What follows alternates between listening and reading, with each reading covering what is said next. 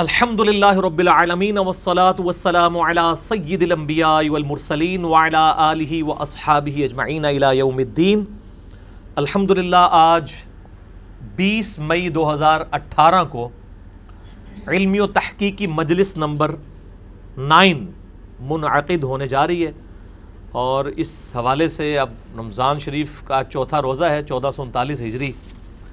اور لیکن پرچیاں تو اتنی ہیں کہ یہ شاید افطاری تک مشکل سے ہی کور ہوں۔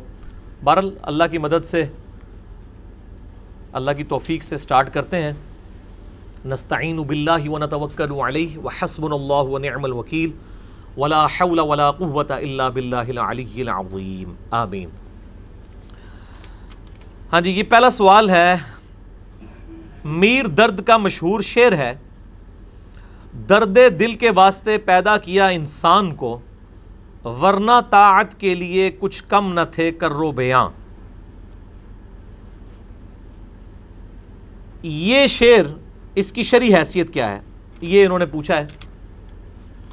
اب پہلے تو انہوں نے جناب مولویوں میرے خلاف کیتا سی، ان لگتا ہے کہ شاعروں میرے خلاف کرنا ہے۔ آر دفعہ کوئی نہ کوئی شعر، پچھلی دفعہ بھی وہ آ گیا تھا کہ محمد سے وفاتوں نے تو ہم تیرے ہیں۔ اس سے پہلے آیا تھا وہ، بے خطر کود پڑا آتش نمرود میں عشق۔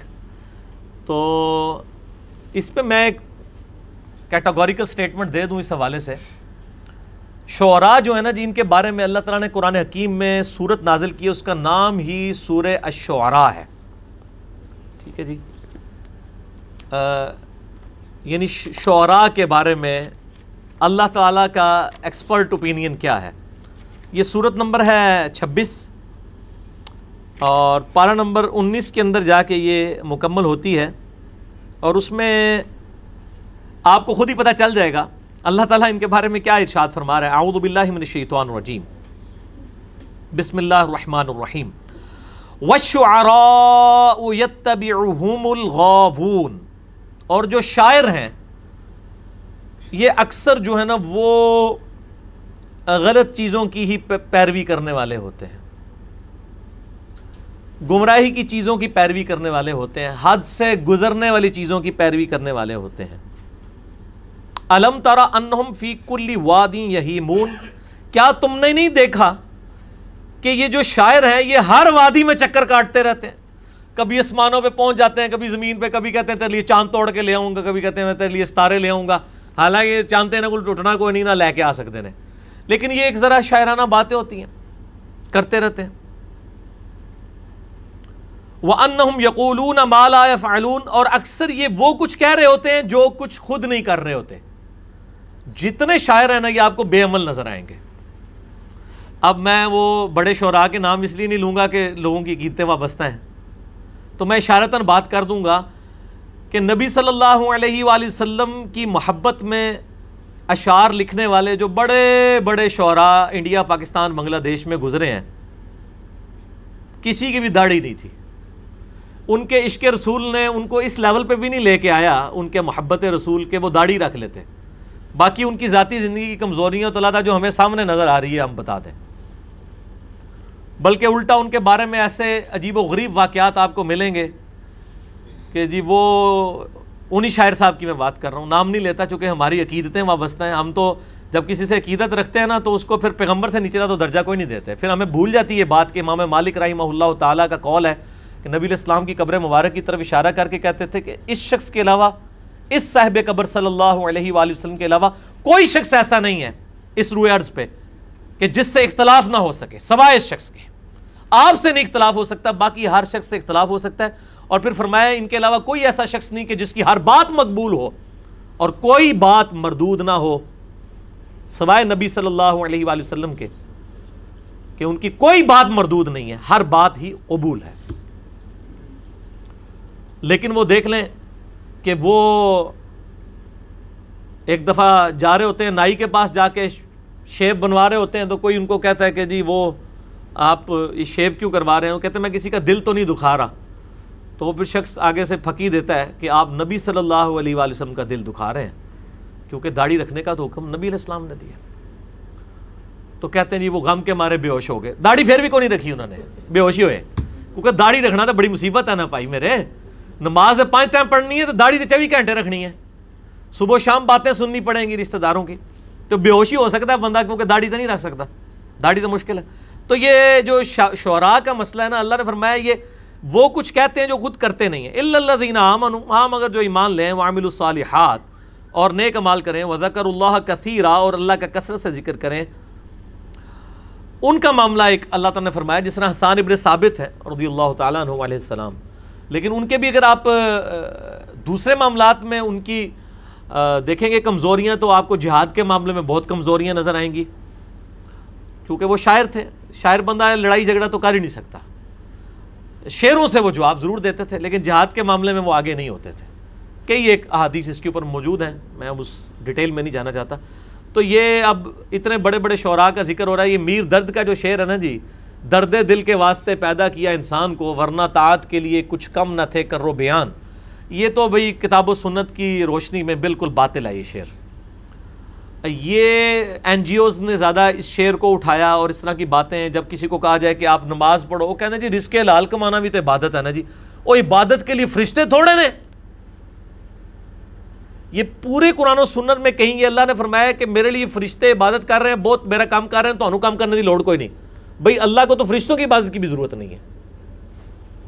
فرشتے محتاج ہیں اللہ کے، ہم بھی محتاج ہیں۔ اللہ نے کب کہا کہ مجھے تمہاری عبادت کی ضرورت ہے؟ اللہ تعالیٰ ہے، تمہیں تمہارے لیے عبادت کی ضرورت ہے۔ یہاں پہ یہ شعر پڑھ پڑھ کے جی وہ فرشتے، یہ وہی ہے نا کہ انسان کو درد دل کے واسطے پیدا کیا ہے کہ آپ این جی اوز بنائیں، کسی غریب کا علاج کروا دیں، کسی کو بلڈ ڈونیٹ کر دیں۔ بس آپ یہی کرتے رہیں، بال بچوں کا پیٹ پالیں، یہی اسی کام کے لیے اللہ نے پیدا کیا ہے۔ ورنہ طاعت کے لیے کچھ کم نہ تھے کرو بیان۔ یہ جو فرشتے ہیں، یہ کچھ کام نہیں تھے اللہ کی فرما برداری کرنے کے لیے۔ انسانوں کی تو اللہ کو ضرورت ہی نہیں ہے۔ بھئی اللہ کو فرشتوں کی بھی ضرورت نہیں ہے، یہ تو کلمات کفر ہیں کہ اگر کسی کا یہ عقیدہ ہے اس کے پیچھے، اب یہ اس کی نیت پہ ڈیپینڈ کرتا ہے، ہم اس پہ چھوڑتے ہیں کہ فرشتوں کی عبادت کا اللہ محتاج ہے تو وہ کافر ہے۔ اور یہ این جی اوز ان چیزوں کو اٹھاتی ہیں۔ جی حقوق اللہ تو اللہ نے معاف کر دینے نے۔ تو انہوں گرنٹی دیتی ہے نا معاف کر دینے نے۔ حقوق العباد معاف نہیں کرنے۔ حالانکہ اللہ نے قرآن میں ایک حکم شرک کے بارے میں کہا ہے کہ میں معاف نہیں کروں گا، باقی سارے معاف کر دوں گا۔ حقوق اللہ، حقوق العباد وہ جس کے لیے چاہوں گا۔ صرف شرک کا معاف نہیں کروں گا۔ حقوق العباد کا معاملہ بھی اللہ کی مرضی۔ چاہے وہ بندہ معاف کرے یا اللہ تعالیٰ اس بندے سے معاف کروائے، اللہ تعالیٰ لیکن حقوق اللہ کی وجہ سے حقوق العباد معاف نہیں ہوں گے، حقوق العباد کی وجہ سے حقوق اللہ معاف نہیں ہوں گے۔ اور حقوق العباد بھی جو ہے، یہ بھی تفریق علماء کی کی ہوئی ہے۔ اللہ کے نزدیک تو کوئی چیز حقوق العباد نہیں ہے۔ ساری چیزیں حقوق اللہ ہیں۔ ماں باپ کی فرما برداری کا تابع فرمان ہونے کا حکم کس نے دیا ہے؟ اللہ نے۔ اگر ماں باپ کے ساتھ اس نے سلوک کرنے کا حکم ہمیں این جی اوز دے رہی ہوتی ہیں تو جن ملکوں کی این جی اوز لانچ ہوئی ہوئی ہیں، جن ملکوں سے یہ چندہ لے کے اپنا ایجنڈا ہمارے ان ملکوں کے اندر لانچ کر رہی ہیں، ان کے اپنے ملکوں میں تو اولڈ ایج ہاؤسز بنے ہوئے ہیں۔ ماں باپ کے ساتھ یہی سلوک ہونا چاہیے دنیاوی اعتبار سے کہ انہوں نے اپنی زندگی یاشی میں گزاری۔ پائی ہوں سانو یاشی کرن دو تسی جاؤ نا اولڈ ایج ہاؤسز دنیاوی طور پہ یہی ہونا چاہیے۔ لیکن یہ اسلام ہے، یہ اللہ ہے۔ یہ پیغمبر ہیں صلی اللہ علیہ وآلہ وسلم جو آپ کو کہتے ہیں کہ ماں باپ بڑھاپے میں ہو اف تک مت کہو۔ یہ حقوق اللہ ہے حقوق بات نہیں ہے یہ تفریق ختم کریں۔ اس تفریق نے بڑا بیڑا غرق کیا ہے۔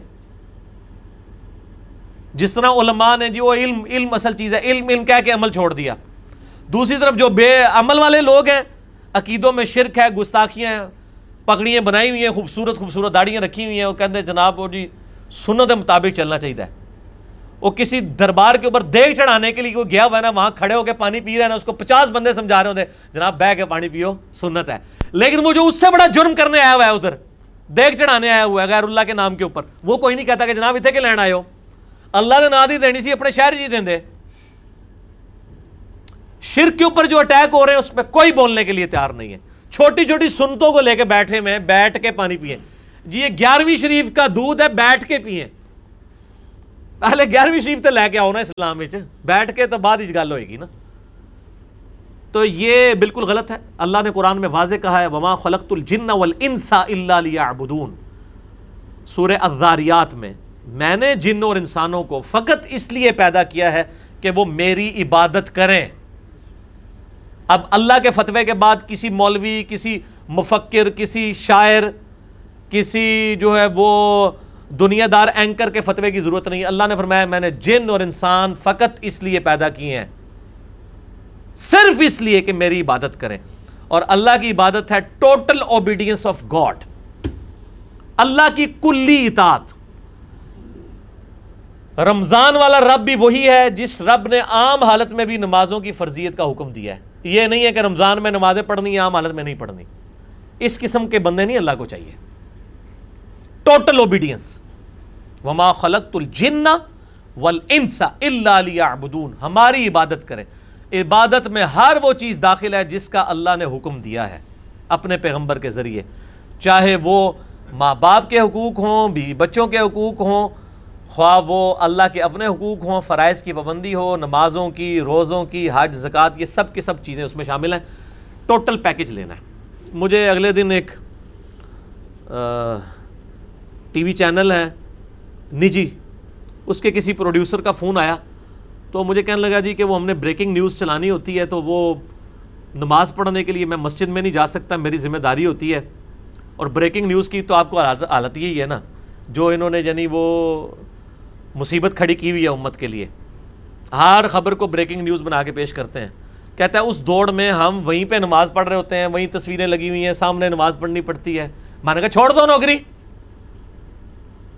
وہ کہتا ہے جی ادھر لوگ آتے ہیں تو وہ ہمیں کہتے ہیں جی آپ تو بہت بڑی عبادت کر رہے ہیں، آپ عوام کو سچائی دکھا رہے ہیں۔ یہ بھی نیکی کا کام ہے، تو یہ بھی عبادت ہے۔ میں نے کہا جب اللہ کے حقوق کی باری آتی ہے تو آپ یہ نیکیاں لوگوں کو گنواتے ہیں، تو ان کو کہیں کہ آپ لوگوں کو سچائی دکھا رہے ہیں تو یہ عبادت ہے۔ تو یہ عبادت کافی ہے، اس کے بعد آپ کو بیوی بچوں کے حقوق پورے کرنے کی ضرورت نہیں ہے۔ کسی اپنے بچے کو اچھے اسکول میں داخل کرانے کی ضرورت نہیں، کیونکہ آپ تو بہت بڑی عبادت کر رہے ہیں نا، لوگوں کو سچائی بتا رہے ہیں۔ تو اپنی بیوی بچوں کے حقوق کیوں جا کے پورے کر رہے ہیں؟ تو آپ سے کہیں گے کہ نہیں، وہ تو اپنی جگہ ہی اپنی جگہ تھے بھائی اللہ دے حقوق بھی اپنی جگہ نے۔ سب تو ماٹھا کام ہے ہی ہے۔ تماشا بنایا ہوا دین کے ساتھ؟ کہ اللہ کے حقوق کی باری ہے تو آخری درجے میں۔ کوئی کھوتا ریڑھی چلا رہا ہے کہہ رہا ہے جی رزق لال کمانا بھی عبادت ہے نا۔ بھائی اس عبادت کرنے سے نمازیں کیسے ختم ہو گئیں؟ روزے کیسے ختم ہو گئے؟ باقی دین کے احکامات کیسے ختم ہو گئے؟ خود سے بنایا اور اسی بندے کو اگر آپ کہیں نا، اے کھوتا ریڑے علی کو، یہ جو چلا رہا ہے، یا وہ ٹی وی اینکر ہے، اس کو کہو کہ بھی گورنمنٹ نے اناؤنسمنٹ کی ہے، جو فجر کی نماز پہلی صف میں پڑھے گا، ایک لاکھ روپے فی نماز دیا جائے گا۔ تو وہ کہے گا، دنیا کی سب سے بڑی عبادت ہی نماز ہے۔ سارا بھائی جی روپے کی گیم ہے۔ جو جامعہ ترمزی میں صحیح حدیث ہے، میری امت کا فتنہ مال ہے۔ ہر امت کا کوئی نہ کوئی فتنہ ہے، میری امت کا فتنہ مال ہے۔ تماشا بنایا ہوا ہے۔ یہ جعلی شعر بننے بند کریں۔ یہ انہوں نے پتہ نہیں کس لے میں شعر کہہ دیے ساڑھے گاٹے فٹ ہوئے نے۔ اس شعر و شاعری تو پائی جان چھڑاؤ۔ ٹھیک ہے نا جی؟ ہمیں پھر باطل تعویلات کرنی پڑ جاتی ہیں۔ اس طرح کی باتوں کی۔ میں نے پچھلی بتایا تھا کہ جو شعر ہے، یہ شاعر کی ایک اپنی خاص نیچر ہوتی ہے۔ وہ ایک محبت میں، وہ ایک تڑپ کے اندر ایک بات کر دیتا ہے۔ اس کو لوگ دین سمجھ کے پیش کرتے ہیں۔ پھر جب ایسے شعراء کے ساتھ آپ کی عقیدت بھی وابستہ ہو جائے، پھر آپ کو حکومتی لیول پہ آپ ان کو پروموٹ بھی کرنا شروع کر دیں، آپ رحمت اللہ علیہ بھی شروع کر دیں، پھر ان کے ساتھ اختلاف رائے جو ہے، وہ گویا کہ آپ سمجھیں کہ اللہ کے ساتھ اختلاف رائے شمار کیا جاتا ہے۔ یہی ہو رہا ہوتا ہے۔ حالانکہ یہ جس، جتنے بھی اس قسم کے شعر ہیں، بڑے سوچ سمجھ کے بولنے چاہیے اور بڑا اس معاملے میں غور و تفکر سے کام لینا چاہیے کہ یہ کس کانٹیکس میں اور لوگوں کی مت نہیں مارنی چاہیے۔ یہ شعراء اکثر شعر کہہ کے لوگوں کی مت مار دیتے ہیں۔ مثلا، ایک کسی لہ میں ڈاکٹر اقبال نے شعر کہہ دیا، وہ آج بھی ابراہیم سا ایما پیدا، تو آگ کر سکتی ہے انداز گلستان پیدا۔ تو اس کو لے کے ساری قوم چل رہی ہے۔ اور وہ پھر لوگ چیلنج ایک دوسرے کو موبائل لے کے کر رہے ہیں۔ آؤ جی میرا مناظرہ کر کے میرا فرقہ صحیح ہے، دو آگی چھال مارنے جڑا بچ گیا، ٹھیک ہے۔ میں کہنا اللہ دے فضل نہ دو سڑو گے تسی امام کعبہ نو بھی لے آؤ۔ یا کسی گدی نشین نو کسی دربار دے لے آؤ دو سڑو گے، اللہ دے فضل نہ میں تو لکھ کے دینا۔ نہ سڑے تو میں تو فرقہ قبول کر لاں گا بچو گے ہی نہیں۔ جالی اگا جی یعنی ٹی ویاں تو جھوٹ مچایا ہوا چلا رہے ہو، اسی جلا کے دینے آگ۔ اس طرح ہوگا میرے بھائی۔ وہ صحابہ کرام کو کڑاہوں میں جلایا گیا۔ اس امت میں اگر ابراہیم علیہ السلام کی طرح کا ایمان کسی کا ہو سکتا تو وہ صحابہ کا ہی ہو سکتا تھا نا۔ ان کے لیے تو آگ کوئی نہیں گلزار ہوئی ہے۔ تو یہ شعر اس طرح ہے کہ چونکہ آج نہیں ہو سکتا ابراہیم سا ایمان پیدا، لہٰذا آگ نہیں کر سکتی، انداز گلستان پیدا۔ یہ شعر ہونا چاہیے۔ وہ لوگوں کو یہ شعر پڑھا پڑھا کے وہ جناب اتنی مصیبت ڈالی ہے، لوگ کہتے ہیں جناب بس وہ جی اللہ کر اللہ نے دنیا کو اسباب کے ساتھ جوڑا۔ یہ ایک ہی واقعہ ہوا ہے میرے بھائی۔ یہ دوبارہ بار بار واقعات نہیں ہونے ہیں۔ نہ نبی علیہ السلام نے کہیں کہا ہے، وہ ابرا کے لشکر کو ایک دفعہ تباہ کیا گیا ہے۔ اس کے بعد خانہ کعبے کی اینٹ سے اینٹ بجائی گئی ہے۔ یزید کے دور میں بھی صحیح مسلم اٹھا کے دیکھ لیں۔ کتاب الحاج چیپٹر میں خانہ کعبہ شریف کا غلاف شہید ہو گیا۔ دیوار اس کی گر گئی۔ اجاج ابن یوسف نے منجنیک سے پتھر برسائے۔ تو کعبے کی تو کوئی حفاظت نہیں ہوئی ہے۔ بخاری میں حدیث ہے، قرب قیامت میں ایک کالا حبشی پتلی ٹانگوں والا کعبے کی اینٹ سے اینٹ بجا دے گا۔ آپ کو کہ جی وہ کعبے کی ذمہ داری اللہ نے لی ہے۔ کوئی ذمہ داری نہیں لی ہوئی ہے۔ کہیں نہیں لکھا ہوا یہ۔ نہ یہ کہیں پہ لکھا ہوا ہے کہ کوئی بندہ جو ہے وہ کلمہ پڑھ کے تو آگ میں چھلانگ مار دے گا تو بچ جائے گا۔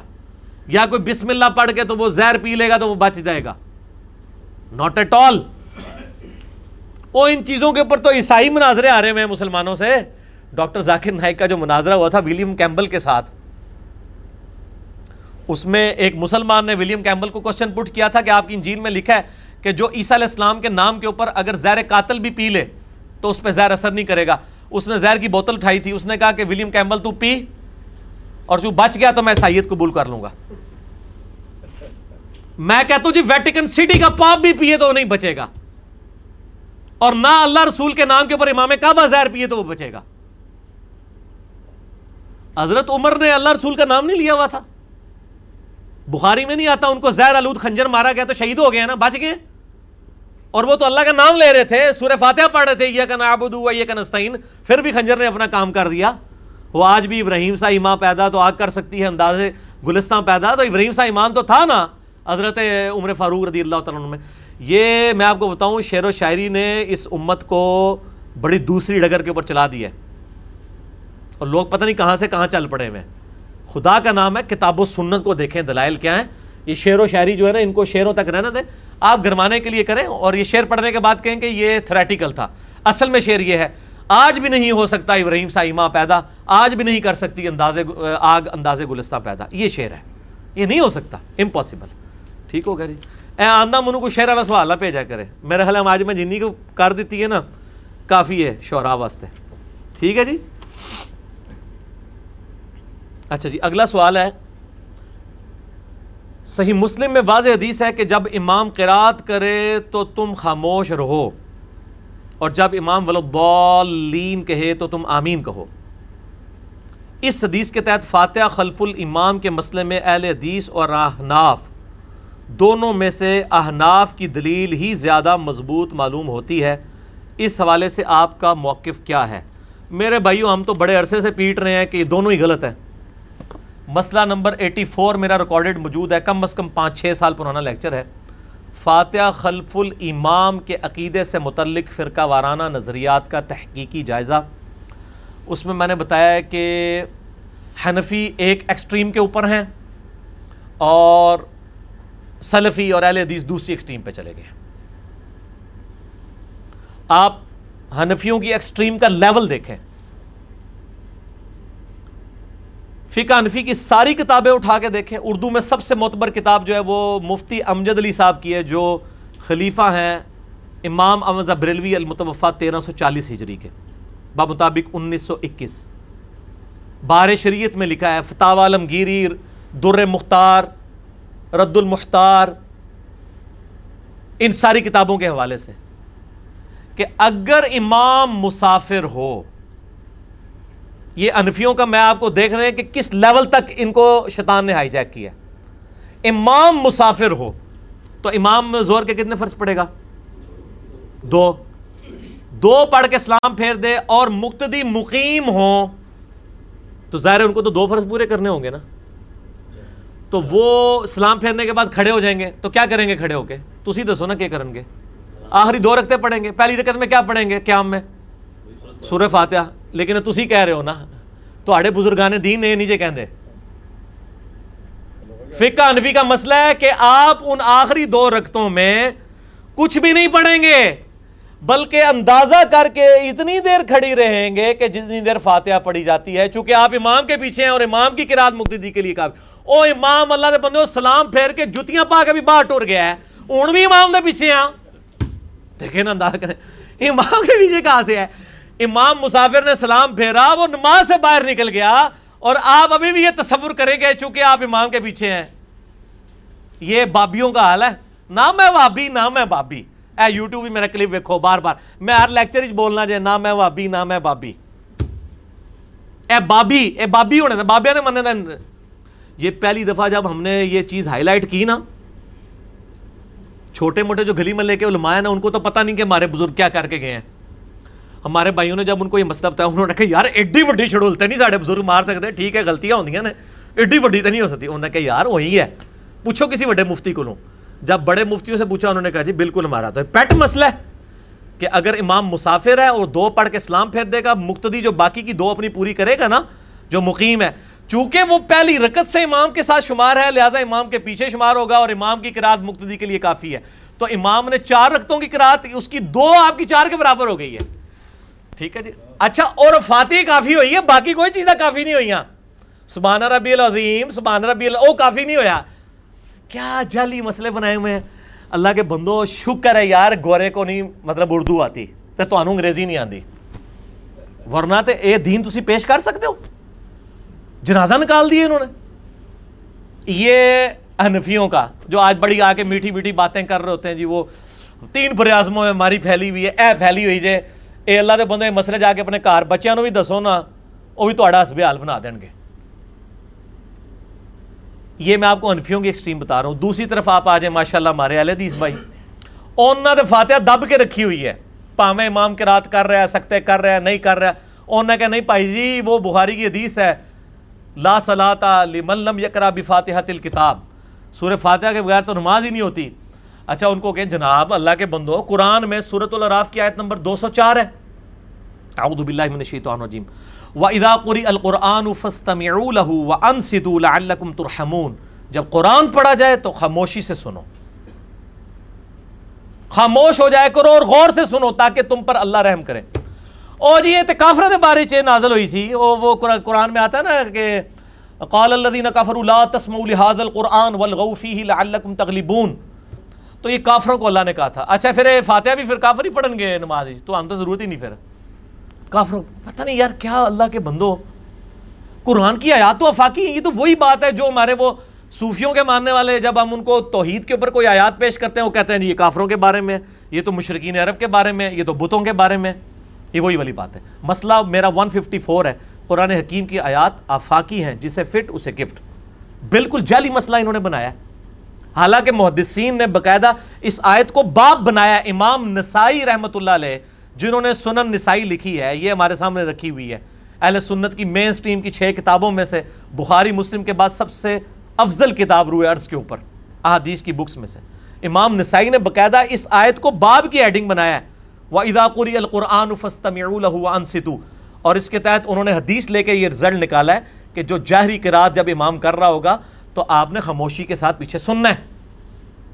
یا اگر پڑھنا ہے تو سختوں میں، دوسرا موقف ہے۔ میں وہ بعد میں انشاءاللہ ایڈریس کرتا ہوں اس کو۔ تو انفیوں نے وہ والا مسافر اور مقیم والا مسئلہ بنایا۔ انہوں نے وَإِذَا قُرِيَ الْقُرْآنُ فَاسْتَمِعُوا مسئلہ بنا لیا۔ اور اس کا یعنی آیت کا انکار کر دیا۔ اور کوئی شرم و یا نہیں کی کہ یار ہم یہ بات کیا کر رہے ہیں؟ قرآن کا انکار کر رہے ہیں ہم۔ یہ آیت او جی مکی آیت ہے، مدنی نہیں ہے، یہ ہے، وہ ہے۔ او یار، قرآن کی آیات افاقی ہیں خدا کے لیے، یہ باتیں مت کرو۔ یہی تو وہ سارے گمراہ عقیدوں والے جو لوگ ہیں، وہ سارے یہی والی باتیں کرتے ہیں۔ ان کے سامنے جب آپ بات کریں تو وہ کہتے ہیں، یہ تو کافروں کے بارے میں آیت ہیں، یہ تو مشرقین کے بارے میں آیات ہیں۔ بالکل جعلی مسئلہ انہوں نے بتایا۔ یہ تو دو ایکسٹریمز ہیں جی ایک حنفیوں کی اور ایک سلفیوں کی۔ یہ دو یعنی دونوں ایکسٹریمز ہیں اور ہمارے نزدیک یہ دونوں پارٹیاں غلط ہیں۔ کتاب و سنت کے دلائل کی روشنی میں اعتدال کا راستہ کیا ہے؟ جو مسئلہ ایٹی فور میں میں نے بتایا کہ سختوں میں قرآن پڑھا جائے گا۔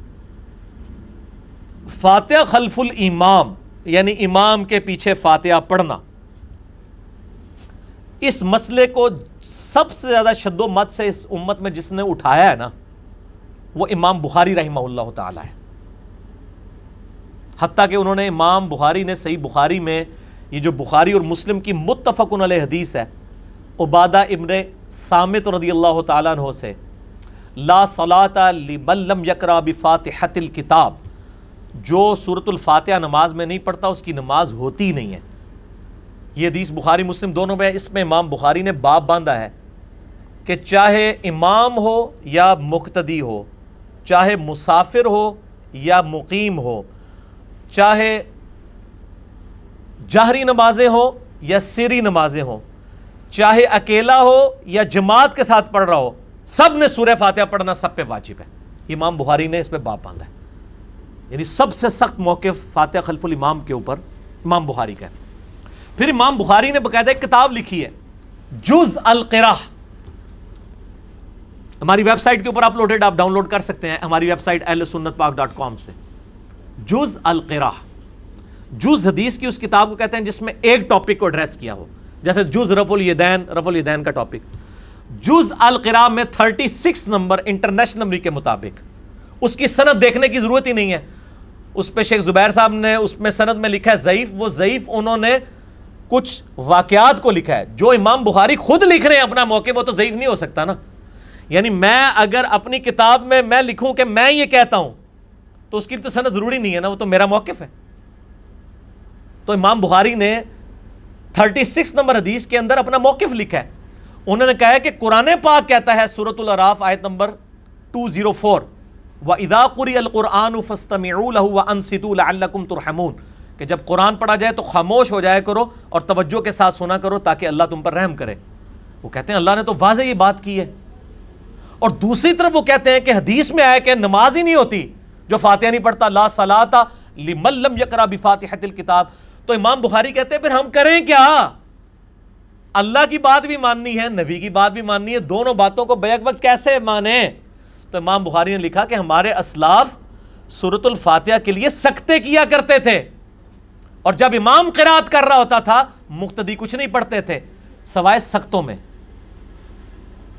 اور پھر امام بخاری سیدنا ابو حریرہ رضی اللہ تعالیٰ عنہ کا قول بھی لے کر آئے، لل امام سختتان جز القرام صحیح سنت کے ساتھ، کہ دو امام کے لیے دو سکتے ہیں۔ ایک سکتا ہوتا ہے جو سنا پڑھنے کے لیے اور ایک رکوع میں جانے سے پہلے، جو ابو دعود میں ٹرپل سیون نمبر حدیث ہے۔ مجھے یاد اس لیے وہ بوئنگ ٹرپل سیون کی وجہ سے۔ سن ابی دعود میں کہ نبی علیہ السلام رکوع میں جانے سے پہلے بھی ایک سکتا کیا کرتے تھے تاکہ اگر کوئی لیٹ نماز میں شامل ہوا ہے، فاتحہ پڑھ سکتا ہے اس میں۔ تو حضرت ابو ریرا کہتے ہیں، امام کے دو سکتے ہوتے ہیں۔ پس غنیمت سمجھو ان سختوں میں فاتحہ پڑھنے کو۔ سختوں میں فاتحہ پڑھنی ہے۔ اور اس کے اوپر حدیثوں کا عمل ہی کوئی نہیں ہے۔ سوائے چاند ایک لوگوں کے، شیخ زبیر لزئی صاحب عمل کرتے تھے۔ اس طریقے سے جماعت المسلمین والے کرتے ہیں عمل۔ یہ معاملہ ان کا بالکل ٹھیک ہے۔ الحمدللہ ہم بھی یہاں سکتے کرتے ہیں پورے فاتحہ کے لیے۔ قرآن اور حدیث بظاہر ٹکرا رہے ہیں لیکن ایکچولی نہیں ٹکرا رہے۔ سلف کا موقع موجود ہے۔ پھر ایسا جناب وہ معاملہ کیا کہ وہ احناف نے پڑھنا شروع کر دیا اور احناف پھر دلیل دیتے ہیں، وَإِذَا قُرِيَ الْقُرْآنُ فَاسْتَمِعُوا لَهُ، جب قرآن پڑھا جائے تو غور سے سنو اور خاموش ہو جاؤ۔ ان سے پوچھو کہ زور اور اثر میں کون سا قرآن پڑھا جا رہا ہوتا ہے جو آپ کو خاموشی سے سننا ہوتا ہے؟ آپ کو پتہ ہے زور اثر میں بھی نہیں یہ پڑھتے ہیں۔ کی انتہا دیکھیں۔ ظاہر ہے جو مقیم کو نہیں، مسافر کی آخری دو والی رقطوں میں پڑھنے دے رہے انہوں نے انہوں کتنے پڑھن دینی ہے یہ تو پھر مانا ہے کہ امام سامنے کھلوتے ہیں۔ اور پھر آیت قرآن سے پیش کریں گے۔ قرآن جب پڑھا جائے خاموشی سے سنو۔ تو ہمیں تو آواز نہیں آ رہی ہوتی، ہم نے تو انفیوں کے پیچھے کئی نمازیں پڑھی ہیں، پڑھتے بھی ہمیں تو امام کی آواز نہیں زور اثر میں ہو رہی ہوتی۔ آپ کون سا سن رہے ہوتے ہیں؟ دکانوں کا حساب کر رہے ہوتے ہیں پیچھے کھڑے ہو کے؟ پڑھ بھی نہیں رہے۔ اور یہ آیت پیش کرتے ہیں جو اپنے خلاف ہے۔ یہ تو جہری نمازوں کے اوپر آپ پیش کریں، ہم آپ کے ساتھ ہیں۔ سرن کے اوپر تو نہ پیش کریں۔ یعنی ظلم کیا ہوا ہے۔ دوسری طرف آپ دیکھیں کہ جو سری نمازیں ان کی رکھتے ہیں ہماری دن رات کی رکتوں میں جو سترہ فرض رکھتے ہیں، دو فجر، چار زور چار اثر تین مغرب، چار عشاء۔ یہی فرض نماز ہے نا؟ سترہ میں سے گیارہ رکھتے ایسی ہیں جو سرن ہیں اور صرف چھ ہیں جو جہرن ہیں۔ یعنی گیارہ میں تو سب نہیں فاتحہ پڑھنی ہے۔ کوئی بانا نہیں ہے۔ وَإِذَا قُرِيَ الْقُرْآنُ فَاسْتَمِعُوا والا بانا بھی کوئی نہیں ہے۔ دکانوں کے حساب کرنے ہیں تو کرتے رہے آپ۔ زور اثر میں کھڑے ہو کے۔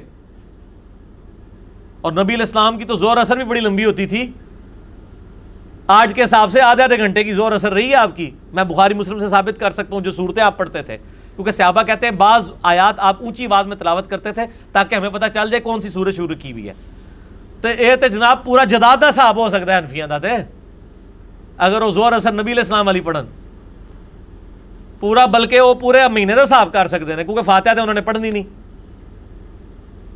وہ کہتے ہیں، نہیں جی جامعہ ترمزی میں حدیث ہے الموتا امام مالک میں صحیح صنعت کے ساتھ ہے، بلکہ امام مالک سے امام ترمزی نے لی ہے کہ جابہ بن عبداللہ انصاری رضی اللہ تعالیٰ عنہ کہتے ہیں کہ فاتحہ کے بغیر نماز نہیں ہوتی، مگر یہ کہ تم امام کے پیچھے ہو۔ وہ کہتے ہیں، دیکھیں نا جی صحیح صنعت کے ساتھ حدیث ہے کہ امام کے پیچھے ہو، پھر فاتحہ کوئی ضروری نہیں۔ اللہ کے بندو، یہ حدیث امام مالک نے لے کے اس کے اوپر باپ پتہ کیا باندھا ہوا ہے؟ کہ جاہری نمازوں میں امام کی قرآت مقتدی کے لیے کافی ہے۔ زور اثر پہ تو لیا ہی نہیں کسی نے۔ کیوں نہیں لیا؟ سنن ابن ماجہ میں یہی جابر بن عبداللہ کہتے ہیں کہ ہم نبی صلی اللہ علیہ وآلہ وسلم کے پیچھے زور اثر کی نمازوں میں اور باقی جو جاری نمازوں کی آخری دو رکتوں میں سورت الفاتحہ پڑھتے تھے اور زور اثر میں نبی علیہ السلام کے پیچھے سورہ فاتحہ کے ساتھ سورت بھی ملایا کرتے تھے۔ جب وہ صحابی جو خود روایت کر رہا ہے کہ فاتحہ کے بغیر نماز نہیں ہوتی، مگر یہ کہ تم امام کے پیچھے ہو، اور وہ یہ خود کہہ رہا ہے کہ ہم نبی علیہ السلام کے پیچھے زور اثر میں سورہ فاتحہ بھی پڑھتے تھے اور سورت بھی ملاتے تھے۔ اس کا مطلب ہے کہ وہ جاری نماز مراد لے رہا ہے، جس میں آپ امام کو سن رہے ہیں۔ اور ظاہر یہ عقلن بھی ٹھیک ہے کہ آپ کا سننا اور پڑھنا ایک ہی حکم میں داخل ہو جائیں گے۔ اور امام مالک نے باقاعدہ اس حدیث کے اوپر باپ باندھا امام ترمزی نے یہ حدیث امام مالک سے دو واسطوں سے لی ہے۔ اور امام مالک نے باقاعدہ باپ باندھا ہے۔ میں کہتا ہوں آپ نے فاتحہ خلف الامام کے مسئلے کو سمجھنا ہے نا، روئے عرض پہ پہلی حدیث کی کتاب جو ہے الموتا امام مالک۔ اس کا آپ فاتحہ خلف الامام والا چیپٹر کھول کے پڑھ لیں، بریلوی دیوبندی اہل حدیث سب کا ترجمہ پڑھ کے دیکھ لیں۔ امام مالک نے اپنی آرا بھی لکھی ہے، پورا کنکلوڈ کر دیا اس مسئلے کو۔ یہ اس طریقے سے ہے ہی نہیں تھا۔ تو ایک اعتدال کا رویہ وہ تھا جو امام بخاری نے امت کو بتایا، سلف سعید ابن جبیر اور باقی تابعین کے اقوال کی روشنی میں کہ امام سکتے کرے تاکہ مقتدی پیچھے سورہ فاتحہ پڑھ لے جاری نمازوں میں۔ سرن میں تو سکتے کی ضرورت ہی نہیں ہے، وہ ظاہر ہے، وہ سن ہی نہیں رہا۔ لیکن یہ معاملہ افضلیت کی حد تک ہے۔ اگر کوئی شخص جہری نمازوں میں میں نے اس لیکچر میں بھی کہا تھا سورت الفاتحہ نہ بھی پڑھے، اگر امام سکتے نہیں کر رہا، تو اس کی نماز ہو جائے گی۔ اس پہ سلف کی اکثریت کا اتفاق ہے۔ اور امام مالک نے باقاعدہ یہ رزلٹ بھی نکالا ہے۔ لیکن سکتے کریں وہ زیادہ بہتر ہے، سنت کو زندہ کیا جائے۔ لیکن جہری نمازوں کے اوپر، یہ جو حدیث مسلم شریف کی جس سے مجھے یاد آیا، جو سوال انہوں نے کیا تھا کہ ابو مساشری رضی اللہ تعالیٰ عنہ سے اور ابو حریرہ رضی اللہ تعالیٰ عنہ سے ہے کہ امام اس لیے بنایا جاتا ہے کہ تم اس کی اقتدا کرو۔ جب امام اللہ اکبر کہے، تم اللہ اکبر کہو۔ جب امام کرات کرے، تم خاموش رہو۔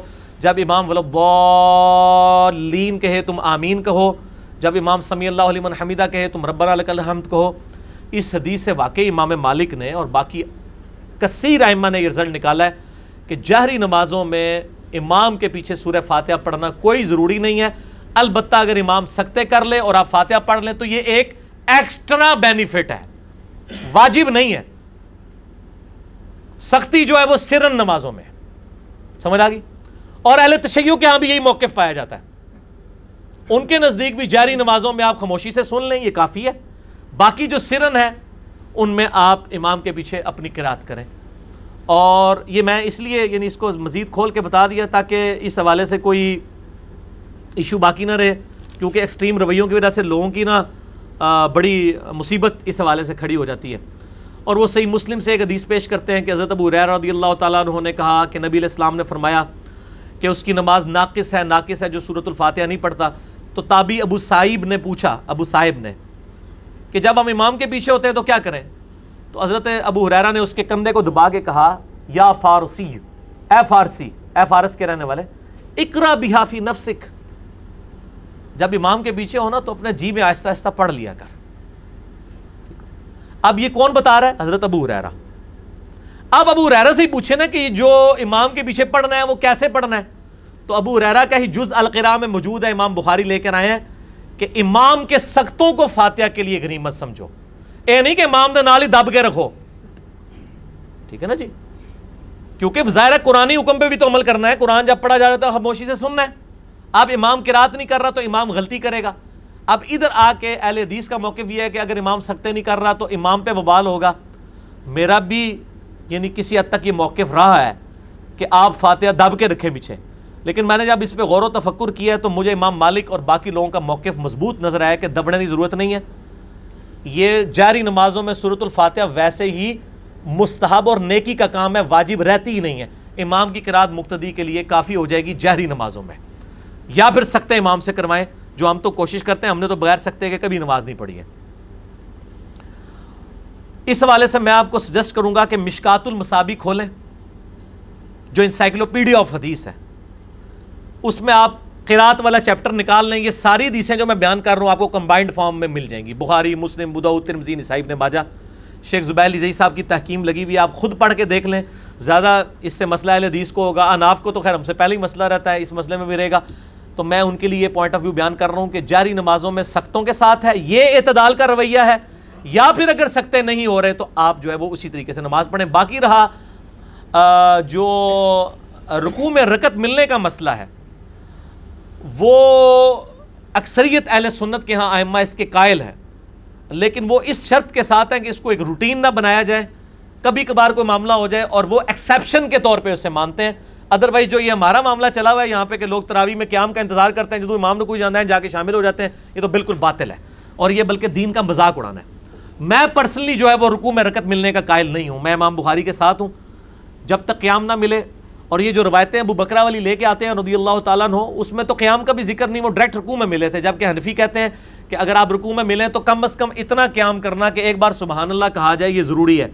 تو جو حدیث یہ بخاری مسلم سے پیش کر رہے ہیں کہ سیابی ڈائریکٹ رکوع میں آ کے ملے، اس میں تو انہوں نے قیام کیا نہیں تھا، وہ تو ان کے مطلب کی بھی نہیں ہے۔ اسی لیے امام بخاری نے جز الکرام میں پھر حنفیوں کی پوری کلاس لی ہے۔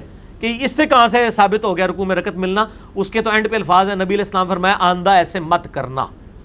اور تم نے کہا، نہیں، آندہ سی میں ہی انج کرنا ہے۔ ایک چیز ہی نہیں تھی، وہ آپ نے ایک مسئلہ بنا لیا۔ تو فاتح خلف الامام کے اوپر آپ مشکات المصابی میں قرات والا چیپٹر پڑھ لیں تو آپ کو پتا چلے گا، یہ دونوں ایکسٹریم رویے میں اینڈ پہ کنکلوڈ کر دیتا ہوں۔ پہلا ایکسٹریم رویہ حنفیوں کا ہے۔ کسی رکت میں بھی نہیں پڑھتے۔ حتیٰ کہ ان کا جو مذاق انہوں نے اپنا بنوایا ہے کہ جی امام مسافر ہو، دو پڑھ کے اسلام پھیر دے مقیم جو ہے آخری دو رکھتے پوری کرے گا، ان میں بھی خاموش کھڑا رہے گا۔ حالانکہ امام صاحب جا چکے ہیں وہ کہتے ہیں نا کرات نہیں۔ کدھر اے جناب، وہ خلاف نہ ہو جائے۔ اور دوسری طرف اہل حدیث ہیں۔ اور وہ ادا و ادا قری القرآن فستم جس پہ امام نسائی نے باپ باندھا، جس کو امام بخاری نے باقاعدہ لیا کہ یہ آفاقی آیات ہیں۔ جب امام کے رات کرے تو مقتدی نے سننی ہے، چاہے وہ صورت الفاتحہ ہو یا باقی وہ جو روایت رہے گی نا، ابو دعود والی، عبادہ ابن سامت والی، جس کو کچھ محدثین ضعیف کہتے ہیں انکلوڈنگ شیخ البانی، شیخ زبیر صاحب اسے حسن کہتے ہیں کہ فجر کی نماز میں وہ قرات ہو رہی تھی، عبادہ ابن سامت رضی اللہ تعالیٰ عنہ کہتے ہیں کہ نبی الاسلام نے کہا کہ مجھے لگا مجھ سے قرآن کوئی چھین رہے، تو آپ امام کے پیچھے کچھ نہ پڑھا کرو سوائے سور فاتحہ کے۔ کیونکہ جو فاتحہ نہیں پڑھتا، اس کی نماز نہیں ہوتی۔ اس حدیث کی بھی تعویل یہی ہوگی کہ امام کے پیچھے فاتحہ پڑھو سختوں میں۔ یہ تو نہیں کہ امام سے باقی کرا تو آپ نے نہیں چھیننی، فاتحہ چھین لینی ہے۔ فاتحہ میں بھی تو ڈسٹرب ہوگا۔ سختوں میں۔ اور امام بخاری جز القرا میں لے کے عبداللہ بن امر بن آس کہتے ہیں کہ ہم نبی علیہ السلام جب آیات کے درمیان وقفہ کرتے تھے نا سورہ فاتحہ کی، ہم ان وقفوں میں بھی پیچھے پیچھے قرات کرتے تھے اور امام بخاری نے باقاعدہ الفاظ نکل کیے، عبداللہ بن امر بن آس کے، کہ نبی علیہ السلام جیسے ہی قرات شروع کرتے، ہم فوراً خاموش ہو جاتے۔ جیسے ہی آپ خاموش ہوتے، ہم پھر فاتحہ کی ایک آیت پڑھ لیتے۔ تو یہ اہل جو موقف لے کے چل رہے ہیں، یہ تو امام بخاری کا بھی موقف نہیں ہے۔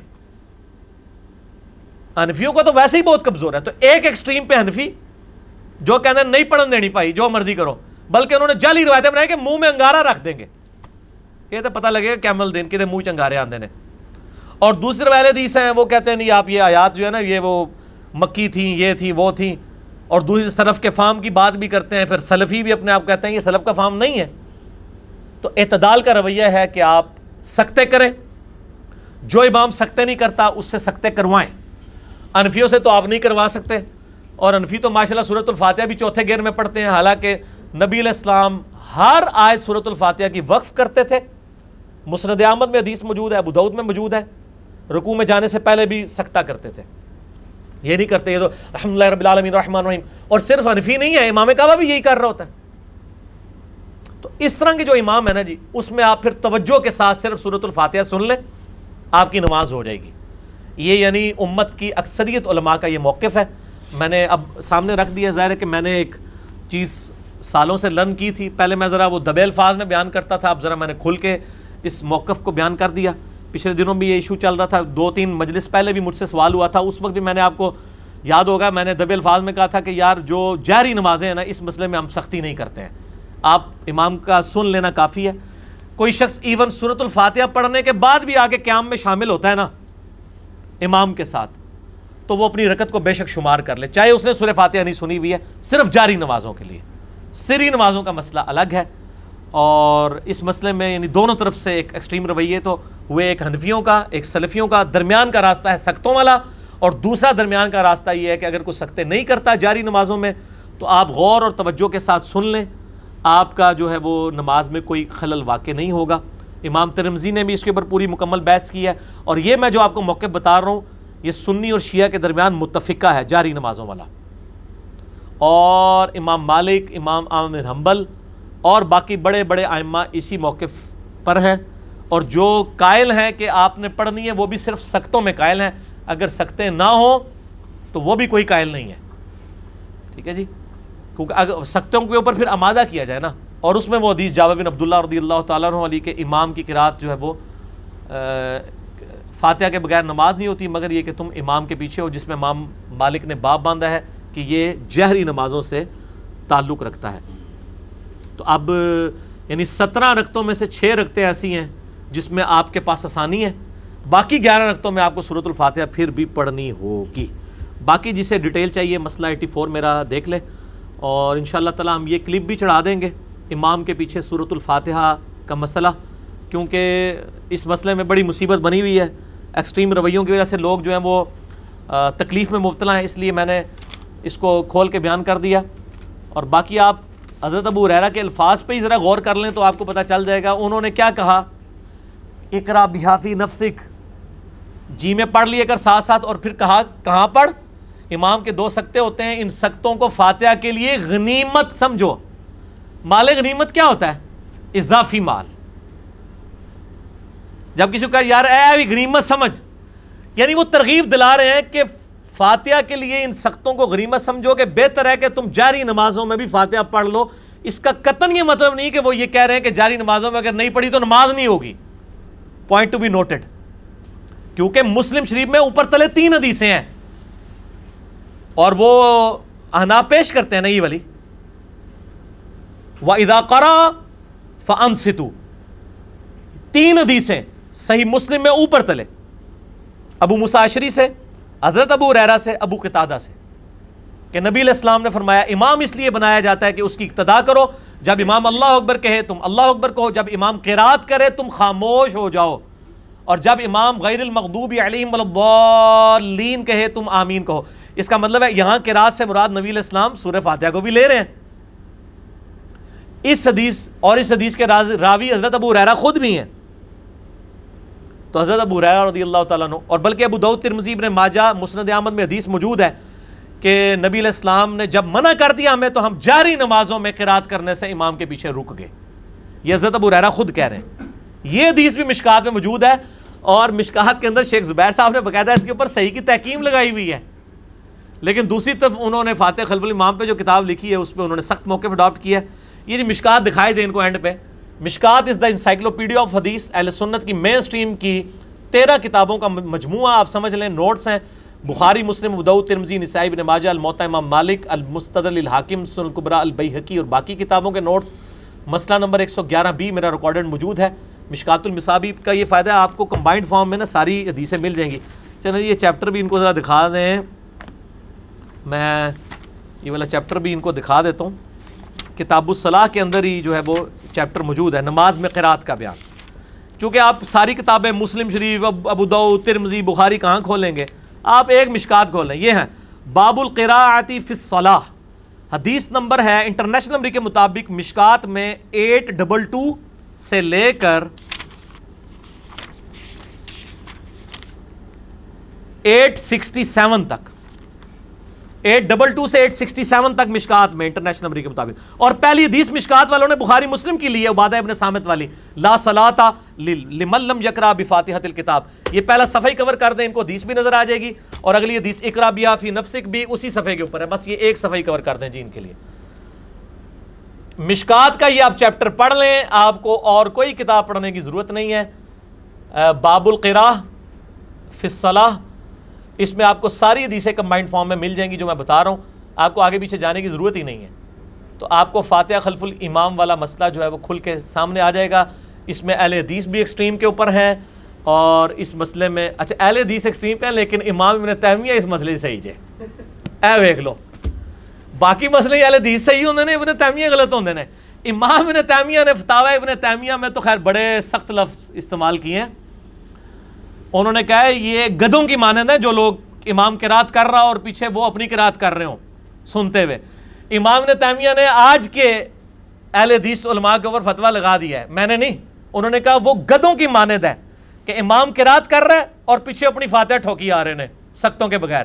اور وہ یہ کہتے ہیں کہ جاری نمازوں میں کوئی ضرورت نہیں۔ اچھا یہی موقف امام مالک کا بھی ہے اور میرے مرشد اور استاد ڈاکٹر اسرار صاحب رحمہ اللہ تعالی، ان کا بھی یہی موقف ہے۔ اللہ تعالیٰ ان کی غلطیاں معاف فرمائے، ان کو نیک کاموں کا اجر دے۔ اور مولانا ساگ صاحب کا بھی یہ موقف ہے۔ چلے جی ایک دوسرے استاد کا بھی یہ موقف ہے۔ چلو، تین وچوں میرے دو استادوں کا یہ موقف ہے۔ تو بہرحال میں اس مسئلے کے اندر شروع سے ہی میں نے مسئلہ ایٹی فور میں بھی میں نے، حالانکہ اس وقت سخت بھی تھا تو میں نے یہ موقف کہا تھا کہ اگر جاری نمازوں میں کوئی نہ پڑھے، ہم اس کے اوپر کوئی فتویٰ نہیں لگاتے کیونکہ مجھے یہ بات کلیئر تھی کہ جاری نمازوں کے مسئلے میں امت کی اکثریت کا موقف کیا ہے؟ اچھا یہ مولانا ساگ صاحب کا موقف بھی ہو گیا ڈاکٹر اسرار صاحب کا موقف بھی ہو گیا امام نے تیمیہ کا بھی ہو گیا امام مالک رحمہ اللہ کا بھی ہو گیا۔ مولانا مدودی کا بھی۔ موقف ہو گیا۔ چلو مدودی صاحب کو تو کوئی فرقہ آن نہیں نہ کرے گا باقی تو چلیں فرقوں کے اعتبار سے کوئی کسی لیول پہ آن کر لیں۔ چلیں مدودی صاحب کا بھی چلیں۔ مجھے پتا چل گیا یہ موقف ہے تو یہ بہت اچھا موقف ہے اس حوالے سے۔ لیکن ہمارا موقف وہی ہے جو امام بخاری والا۔ ہم تو میرے بھائی سکتے کرتے ہیں۔ فاتح پڑھنے کا موقع دیتے ہیں۔ اسی تے پائی جی جنہ گڑ پاؤ گے، اُنہ میٹھا ہوئے گا۔ اسی تے گڑ پاواں گے، میٹھا ٹیسٹ لواں گے۔ وہ اپنے معاملات ہم اس طریقے سے لے کے چلیں گے۔ بر میں نے انصاف سمجھا کہ میں اس موقف کو پبلک کے سامنے رکھ دوں۔ اور میں آپ کو ایک اور حیران کن بات بتاؤں، یہی موقف شاہ ولی اللہ دلوی کا بھی حجت اللہ البالغہ میں ہے۔ اور یہی موقف جو ہم ایٹی فور مسئلے میں میں نے بیان کیا تھا آحسن البیان جو سعودی عرب سے قرآن چھپتا ہے، جو آجیوں کو مفت دیتے ہیں۔ آجیوں کو مفت دیے جانے والا قرآن سعودی عرب والا، اس میں بھی سورت الفاتحہ کی تفسیر میں لکھا ہوا ہے کہ امام کے پیچھے قرآت نہیں کرنی ہے، مگر سختوں میں، تاکہ قرآن پہ بھی عمل ہو، حدیث پہ بھی عمل ہو۔ وہ امام بخاری بھی کہہ رہے ہیں کہ قرآن پہ بھی عمل ہو، حدیث پہ بھی عمل ہو۔ قرآن کیا ہے؟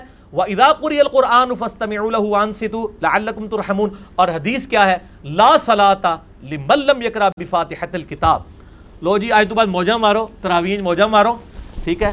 پہلے تو یہاں کو سکتے کراؤ جی سکتے نہیں کرتے تو یہاں مت مارنے کی بجائے نہ چپ کر کے نہ توجہ کے ساتھ اقرا بحافی نفسک اس لحاظ سے بھی کریں کہ آپ توجہ کے ساتھ سورہ فاتحہ سنیں بہرحال مدرک رکو والا مسئلہ جو ہے مجھے پتا ہے کہ اس میں بھی اکثریت رکو میں رکت ملنے کی قائل ہے اور اس میں صرف ایک روایتی صحیح سنہ سے ثابت ہے جو سیدنا عبداللہ ابن مسعود رضی اللہ تعالیٰ عنہ سے ہے کہ وہ رکو میں رکت ملنے کے قائل تھے۔ اس کے علاوہ جتنی مرفوع حدیث پیش کی جاتی ہیں، اصول محدثین پہ ضعیف ہے البتہ وہ جو روایت ابن مسعود سے ہے، اس کو ساری صحیح مانتے ہیں انکلوڈنگ شیخ زبیر علی زئی صاحب بھی۔ تو اس لیے مدرک رکو والے مسئلے میں بچیں، کیونکہ نبی الاسلام فرمایا اندھا ہی حرکت نہیں کرنی۔ اور ان چیزوں سے بچنا ہے۔ کوشش کریں کہ پہلی تکبیر میں ہی، تکبیر تحریمہ کے ساتھ ہی، امام کے ساتھ شامل ہوں۔ چلیں، یہ سوال ذرا کرٹیکل تھا، میں اسی لیے اس کے اوپر یعنی تھوڑا کھل ڈول کے بولا۔ حدیث کے نمبر میں نے اس لیے نہیں بتایا، چونکہ میں فی البدی گفتگو کر رہا ہوں۔ میں نے مشکات کا آپ کو تعارف بتا دیا، مشکات میں ایٹ ڈبل ٹو سے eight six one number international number کے مطابق یہ ساری حدیثیں آپ کو مل جائیں گی جو میں نے فی البدی یہاں پہ بیان کی ہیں۔ آپ کو کوئی اور کتاب کھولنے کی ضرورت نہیں، اتنا خرچہ کرنے کی ضرورت نہیں۔ اٹھارہ اٹھارہ ایم بی کی تین فائلز ہیں، آپ اہل سنت پاک ڈاٹ کام ہماری ویب سائٹ سے ڈاؤن لوڈ کریں۔ اور ہارڈ کاپی جس کو چاہیے وہ بھی خرید سکتا ہے مکبہ اسلامیہ کی۔ اچھا جی۔ انفی حضرات کا عربی خطبہ تو بالکل اینڈ پر ہوتا ہے۔ اگر ہم عربی خطبوں سے پہلے پہلے مسجد میں داخل ہو جائیں تو فرشتوں کے رجسٹر میں ہمارا نام لکھا جائے گا یا پھر عام نواز کا ثواب ملے گا۔ اے اے پوتو نہ ہوں اے دو خطبے لادہ کیتے جے نا۔ پختو، اب چونکہ حنفیوں نے بیٹھ کے تقریر لادہ سے ایڈ کی ہے، حالانکہ بیٹھ کے جمعے کی تقریر کرنا بدت ہے۔ نبی الاسلام کی جمعے کی تقریر کھڑے ہو کے دو خطبے ہوتے تھے۔ میرا یوٹیوب پہ کلپ ہے، جمعے کے خطبے کا اہل کون ہے؟ اس میں میں نے یہ ساری باتیں ڈسکس کی ہیں۔ اب یہ انفیوں کے دماغ بالکل صحیح سوال آیا ہے کہ اصل خطبہ تو عربی کا ہے اور پہنچتے بھی ہوتے جنہیں۔ کہ عربی کھڑے ہونے سے پہلے پہلے رجسٹر بند نہیں ہوں گے۔ بھائی جی بند ہو جائیں گے۔ اس لیے کہ نبی علیہ السلام نے فرمایا کہ امام کے ممبر پہ آنے سے پہلے پہلے جو بندہ مسجد میں آئے گا، صحیح بخاری اور صحیح مسلم دونوں میں موجود ہے۔ امام کے ممبر پہ آنے سے پہلے پہلے۔ تو اس کا نام رجسٹر میں لکھا جائے گا۔ چونکہ انفی علماء بھی ممبر پہ تو آگے ہوتے ہیں، عربی خطبہ بے شک بعد میں پڑھے چونکہ ممبر پہ وہ آ جاتے ہیں، انفیوں کا رجسٹر ذرا جلدی بند ہو جاتا ہے۔ ٹھیک ہو گیا؟ وہ اردو تقریر سے پہلے ہی بند ہو جائے گا۔ تو باقی ڈیٹیلز جو ہے وہ عربی کے خطبے سے ریلیٹڈ اردو کا خطبہ، یہ ساری ڈیٹیلز جمعے کے خطبے کا اہل کون ہے؟ انجینئر محمد علی مرزا لکھیں۔ یوٹیوب پہ آپ کا کلپ مل جائے گا۔ تو عام نمازوں کا سواب ہوگا۔ اگر آپ، جو ہے وہ اردو والی تقریر کے بعد آتے ہیں۔ آپ کو اس سے بھی پہلے آنا ہوگا۔ انفی حضرات جو سنت کے لیے وقفہ کرتے ہیں، اس وقت کیا کریں؟ کیا ہم بھی سنت پڑھ لیں؟ یا پہلی والی دو رکھتے ہی کافی ہیں نیز جمعے کی رکھتے ہیں کتنی ہیں؟ جمعے کی رکھتوں میں میرا کلپ موجود ہے۔ جمعے کی میرے بھائیوں، کم از کم فرض کے علاوہ چھ سنت رکھتے ہیں۔ دو جمعے سے پہلے اور بعد جمعے کے چار۔ صحیح مسلم میں حدیث ہے، جو کوئی جمعے کے بعد نماز پڑھے تو چار رکھتے پڑھے۔ وہ بھی دو دو کر کے پڑھے تو افضل ہیں۔ ایک سلام سے بھی چار پڑھ سکتے ہیں۔ جمعے سے پہلے اگر امام خطیب ممبر پہ آ چکا ہے تو بخاری مسلم میں موجود ہے کہ پھر آپ نے دو رکھتے پڑھنی ہیں۔ اور اگر آپ اس سے پہلے آ گئے ہیں تو بخاری مسلم میں الفاظ ہیں جو صبح جلدی آتا ہے، اسے اونٹ کی قربانی کا ثواب، اس کے بعد جو آتا ہے گائے کی قربانی، جو اس کے بعد آتا ہے اسے جو ہے وہ بکری کی قربانی، پھر اس کے بعد مرغی ذبح کرنے کا، اس کے بعد انڈا صدقہ کرنے کا سواب کہتے نہیں، انڈا فکا انفی نے لال کیتا ہے۔ انڈا اللہ نبی نے خود لال کیتا ہے، کیونکہ صدقہ ہمیشہ لال مال کا ہی ہوتا ہے۔ تو بخاری مسلم میں لکھا ہوا ہے انڈا لال ہے۔ تو انڈا صدقہ کرنے کا سواب اور اس کے بعد جو آئے گا جسٹر بند ہو جائیں گے، پھر جو فرشتے ہیں وہ بھی تقریر سنتے ہیں۔ پھر عام نماز کا سواب ملے گا ایکسٹرا جو جمعے کا سواب ہے وہ نہیں ملے گا۔ تو جب وہ وقفہ کرے نا سنتوں کا، تو آپ دو سنتے اور پڑھ لیں، چار اور پڑھ لیں، کیونکہ جمعے سے پہلے پہلے جتنی مرضی پڑھے اسی حدیث میں الفاظ ہیں بخاری مسلم کے، جس میں یہ اونٹ نہر کرنے کا سواب اس میں الفاظ ہیں کہ جو جلدی ہے پھر جتنا رب توفیق دے نماز پڑھو۔ تو جمعے والے دن جمعے کی نماز سے پہلے آپ سو رکھتے بھی پڑھ سکتے ہیں۔ سرات و تسبیح پڑھیں۔ مسئلہ نائنٹی ون میرا ریکارڈڈ ہے سرات و تسبیح کے طریقے کے اوپر۔ دل کھول کے پڑھیں۔ سرات اللہ دینا نام علیہم، آج کل کے زمانے میں کون کون لوگ ہیں؟ دادو من النبیین و صدیقین و شہدائی و صالحین، جو قرآن میں ہے، نبی ہیں، شہید ہیں، صدیقین ہیں، صالحین ہیں۔ ڈیفینیٹلی کون ہے صحابہ کرام اور اہل بیت۔ ان کے بعد، اس کے بعد تو میرے اور آپ کے اندازے اور تخمینے ہیں۔ ہم ڈیفینیٹلی کسی کو اولیاء اللہ سرات اللہ زین ہم تعلیم نہیں کہہ سکتے انکلوڈنگ مائی سیلف قرآن میں تو ان کے راستوں کی پیروی کا حکم ہے، قرآن میں کوئی ان کے راستوں کی پیروی کا حکم نہیں، قرآن میں ان کے راستے کی پیروی کا حکم ہے، راستوں کی نہیں۔ جو چار امام نے چار ہی آکتے نے، نہیں۔ اس سے ہمیں پوری کوشش کرنی چاہیے کہ ایسے لوگوں کو تلاش کریں۔ جناب، ہم تو تلاش کر چکے ہیں۔ ایسے لوگ صحابہ اور اہل بیت ہیں۔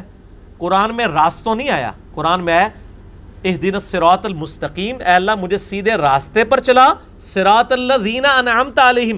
راستہ ان لوگوں کا جن پر تیرا انعام ہوا۔ راستے ان لوگوں کے نہیں۔ کہ ایک کہہ رہا ہے جو فاتحہ نہیں پڑھتا، اس کی نماز نہیں، دوسرا کہہ رہا ہے جو فاتحہ پڑھے، اس کے منہ میں انگارہ رکھ دو۔ کہتے ہیں دو ٹھیک نے۔ کیسے دو ون ایٹی ڈگری سٹیٹمنٹس ٹھیک ہو سکتی ہیں؟ یہ تو دو راستے ہی ون ایٹی ڈگری ہیں۔ ایک گورے دی دالت نہیں یہ پروف کر سکتے۔ اے اپنے بوجھے رکھو سارے دلائل۔ میں کہتا ہوں یہ اسلام جو انڈیا پاکستان میں لے کے آئے ہیں نا یہ گوروں کے سامنے پیش ہی نہیں ہو سکتا۔ گورے مزاق اڑا کے نا یہ ہاتھ میں ان کے دے دیں گے ساری چیزیں۔ تو یہ کیسے ون ہے؟ راستہ ان لوگوں کا جن پر تیرا انعام ہوا۔ راستے نہیں ہیں، راستہ۔ راستہ ایک ہے۔ محمد رسول اللہ صلی اللہ علیہ وآلہ وسلم کا۔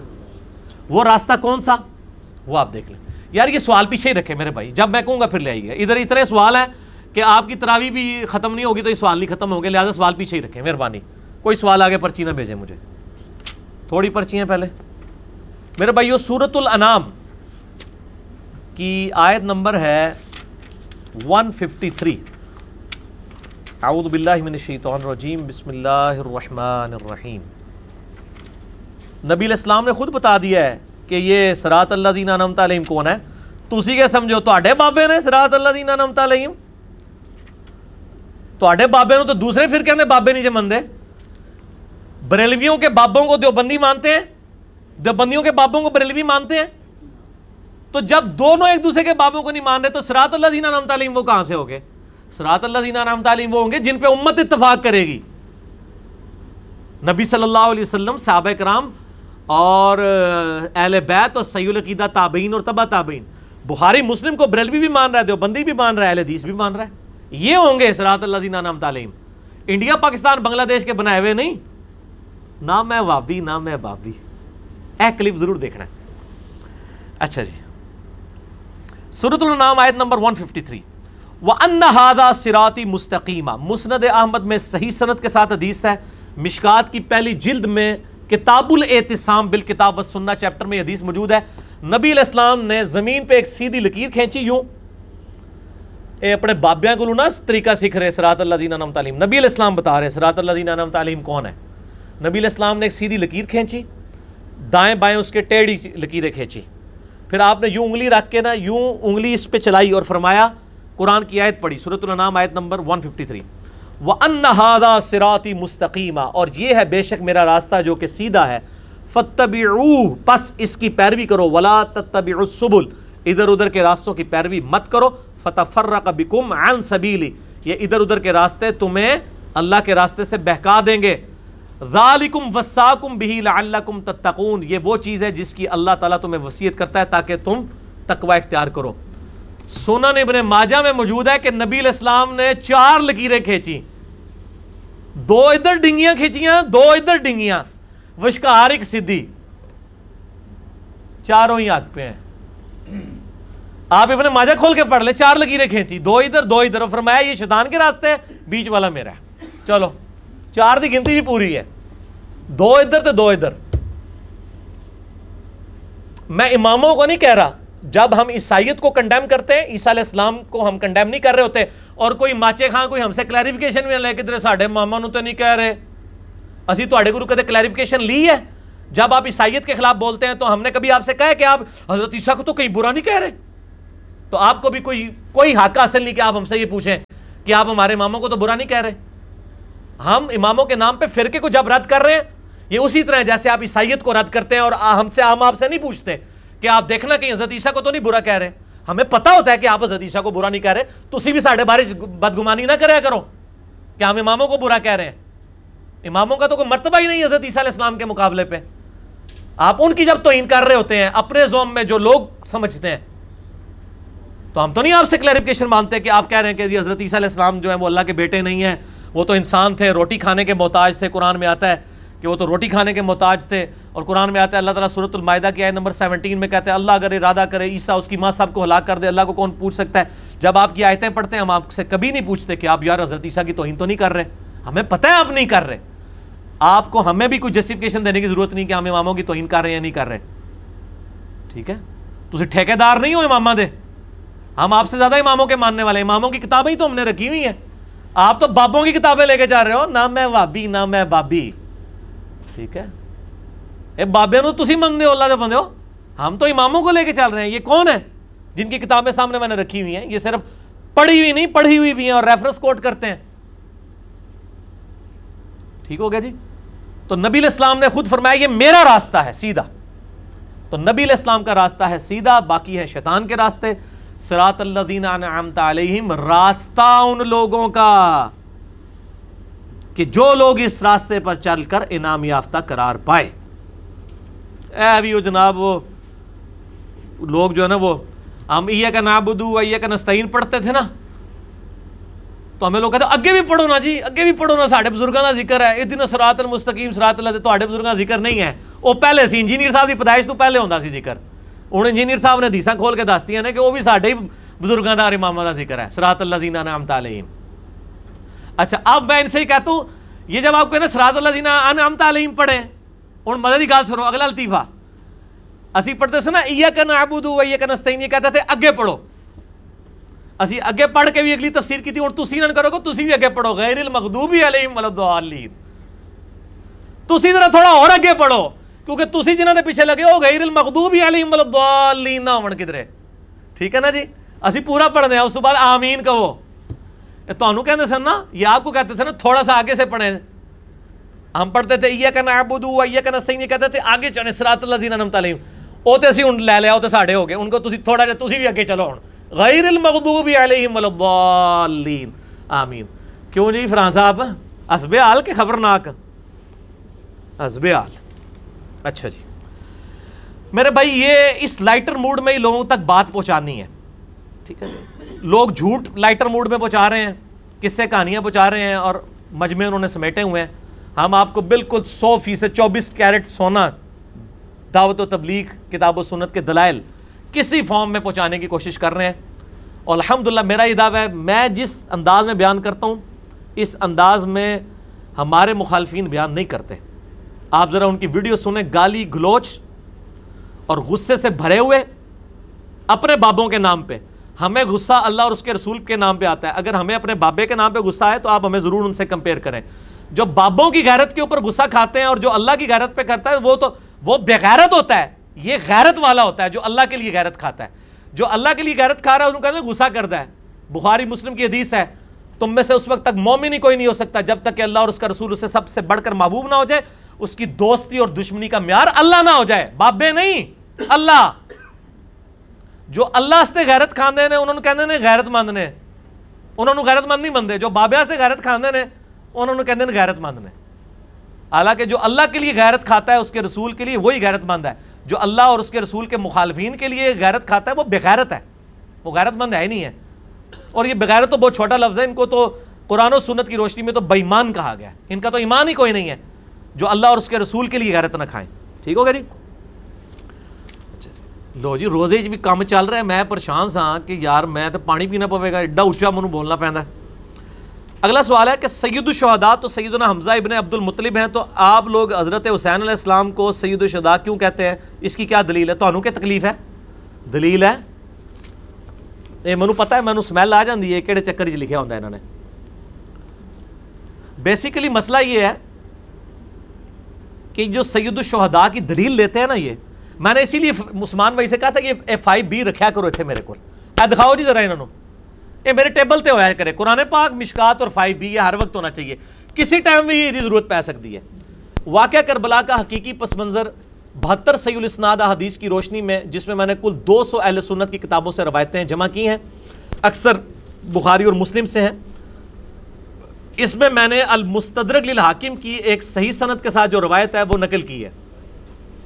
اچھا جی۔ سید الشہداء کے اوپر۔ کہ سید الشہداء کون ہوتا ہے جی؟ نبی صلی اللہ علیہ وآلہ وسلم نے ارشاد فرمایا۔ ہاں جی مستقل العاقم میں بھی ہے اور شیخ البانی کی سلسلہ الصحیہ میں بھی ہے۔ المستدل الحاکم میں انٹرنیشنل نمبر کے مطابق فور ڈبل ایٹ فور ہے اور سلسلہ الصحیہ للبانی میں 374 ہے۔ کہ نبی علیہ السلام نے فرمایا، جابر بن عبداللہ کہتے ہیں کہ سید الشہداء حمزہ ابن عبد المطلب ہے اور وہ شخص بھی شہید سید الشہداء ہے جو کسی ظالم حاکم کو نیکی کا حکم دے اور برائی سے روکے اور اس کی پاداش میں اسے قتل کر دیا جائے۔ صرف حضرت حسین نہیں، سید الشہداء۔ ہر وہ شخص جو اعلان حق بلند کرے گا جابر حکمران کے خلاف۔ حتیٰ کہ صحیح مسلم میں سید الشہداء اس کو بھی کہا گیا، جو دجال کے مقابلے میں کھڑا ہو جائے گا اور کہے گا تو دجال ہے اور دجال اس کے دو ٹکڑے کر کے اس کے درمیان چلے گا، پھر زندہ کرے گا۔ وہ کہے گا، مجھے میرے نبی کی حدیث پہنچی ہے کہ تو جھوٹا ہے۔ تے جڑے بزرگاں دی کرامتاں ویکھ کے تے شبد بازیاں ویکھ کے تو اوتھے ہی ڈگ پین گے اس بیچارے نے کوئی شے نہیں ویکھی ہوئے گی۔ وہ کہے گا، منو حدیث پہنچی ہے بھائی، میں حدیث نوں لواں کہ تیرے شبد ویکھاں۔ اس لیے میں ان کو کہتا ہوں کہ آپ کے بزرگ اگر قبروں سے بھی نکل کے ہمیں کہنا کہ ہم نے جنت دیکھ لی ہے تو ساڑھے فرقے چ آ جاؤ۔ نہ جدو تک قرآن و حدیث دے مطابق تسی گل بیان نہیں کرو گے سانو اینا بھی فرق نہیں جے پینا۔ وہ دجال کے مقابلے میں جو صحیح مسلم میں آتا ہے، وہ شخص کھڑا ہوگا، دجال اس کو کہے گا، میں تیرا رب ہوں۔ وہ کہے گا، میرا رب زندہ کرتا اور مارتا ہے۔ وہ کہتا ہے، لے ہاں، میں تنوڑے مار کے پھر زندہ کرنا۔ وہ اس کے سر پہ آرا چلوا کے دو ٹکڑے کر کے اس کی لاش کے درمیان چلے گا اور سب لوگوں کو کہے گا، دیکھو، مارا، پھر زندہ کر دے گا۔ زندہ کرے گا، وہ کہے گا، اب مان، کہے گا، نہیں، مجھے نبی کا فرمان پہنچا ہے کہ دجال ایک شخص کو قتل کر کے دوبارہ زندہ کرے گا اور وہ اس وقت کا بہترین شہید ہوگا اور میں وہی شہید ہوں۔ اب تو مجھے دوبارہ مار بھی نہیں سکے گا اور واقعی دجال اس میں دوبارہ قدرت بھی نہیں پا سکے گا۔ لو ہاں ایک قصہ کہانیاں پارٹی ہوئے گی یا قرآن و حدیث پارٹی ہوئے گی دجال دے سامنے یہ تو پہلے ہی ڈول پہن گے اتنے اتنے گمراہ اس ٹائم لوگ آ گئے میڈیا پہ دیکھیں ان کے پیچھے یہاں تو کپڑے اتار کے جو لوگ بیٹھے ہیں ان کے پیچھے انڈیا پاکستان کے ہزاروں لوگ ایسے ہاتھ باندھ کے کھڑے ہو جاتے ہیں یہ تو نانگے پیروں کے سامنے کھلو جاتے ہیں دجال تو شاہی بڑی وڈی ہونی ہے دجال تو چیز ہی بہت وڈی ہے اتنے تو بڑے بڑے رہ جان گے ٹھیک ہے نا جی اور آپ کو حیران کن بات بتاؤں، دجال کے ماتھے پہ دجال لکھا ہوگا، پھر بھی لوگ نہیں پہچانیں گے۔ نبی علیہ السلام فرمایا، اس کے ماتھے پہ لکھا ہوگا، دال، جیم، الف، لام۔ اہل ایمان پہچان لیں گے۔ اور جو منافقین ہیں، بزرگ بابوں کے ماننے والے ہیں، وہ دیکھ رہے ہوں گے دجال لکھا ہوا ہے۔ جس طرح ادھر بھی کہتے ہیں آہو جی رفع دین الطریقہ تو لکھے ہے۔ تعویل کریں گے۔ وہ کہیں گے دجال نہیں لکھے کچھ اور لکھے ہے تو انہوں نہیں سمجھ بھی آندی۔ ادھر بھی وہ کہتے ہیں جناب تو انہوں نہیں سمجھ آئی کہ لکھے ہے۔ میں آپ کو شغل کی بات بتاؤں، وہ جو بغیر رف الدین والی حدیث ہے نا سن نبی دعود میں، میرے پاس ایک بریلوی عالم دین آئے۔ وہ کہتے ہیں، نہیں، ہماری حدیث بھی ہے ترمزی ابو دعود میں۔ میں کہا، امام ترمزی نے لکھا عبداللہ ابن مبارک کہتے ہیں، حدیث صحیح نہیں ہے۔ 256 کے انڈر اور ابو دعود نے بھی لکھا ہے صحیح نہیں ہے۔ مشکات والے نے بھی ابو دعود کے الفاظ نقل کیے ہیں۔ وہ سب صحیح اعلیٰ حاد المعنی جی کدھر لکھا ہے؟ میں نے ابو دعود بریلویوں کا ترجمہ کھول کے دکھایا کہ لکھا ہوا ہے کہ یہ بغیر رف الدین والی حدیث صحیح نہیں ہے، عبداللہ ابن مسعود والی۔ وہ کہتا ہے یہ تو لکھا ہوا ہے صحیح نہیں ہے، یہ تو نہیں لکھا کہ غلط ہے۔ اے وہی ہے، اے دجال دا جیم الف لام لکھا ہوا ہے یہ دجال تو نہیں لکھا ہوا۔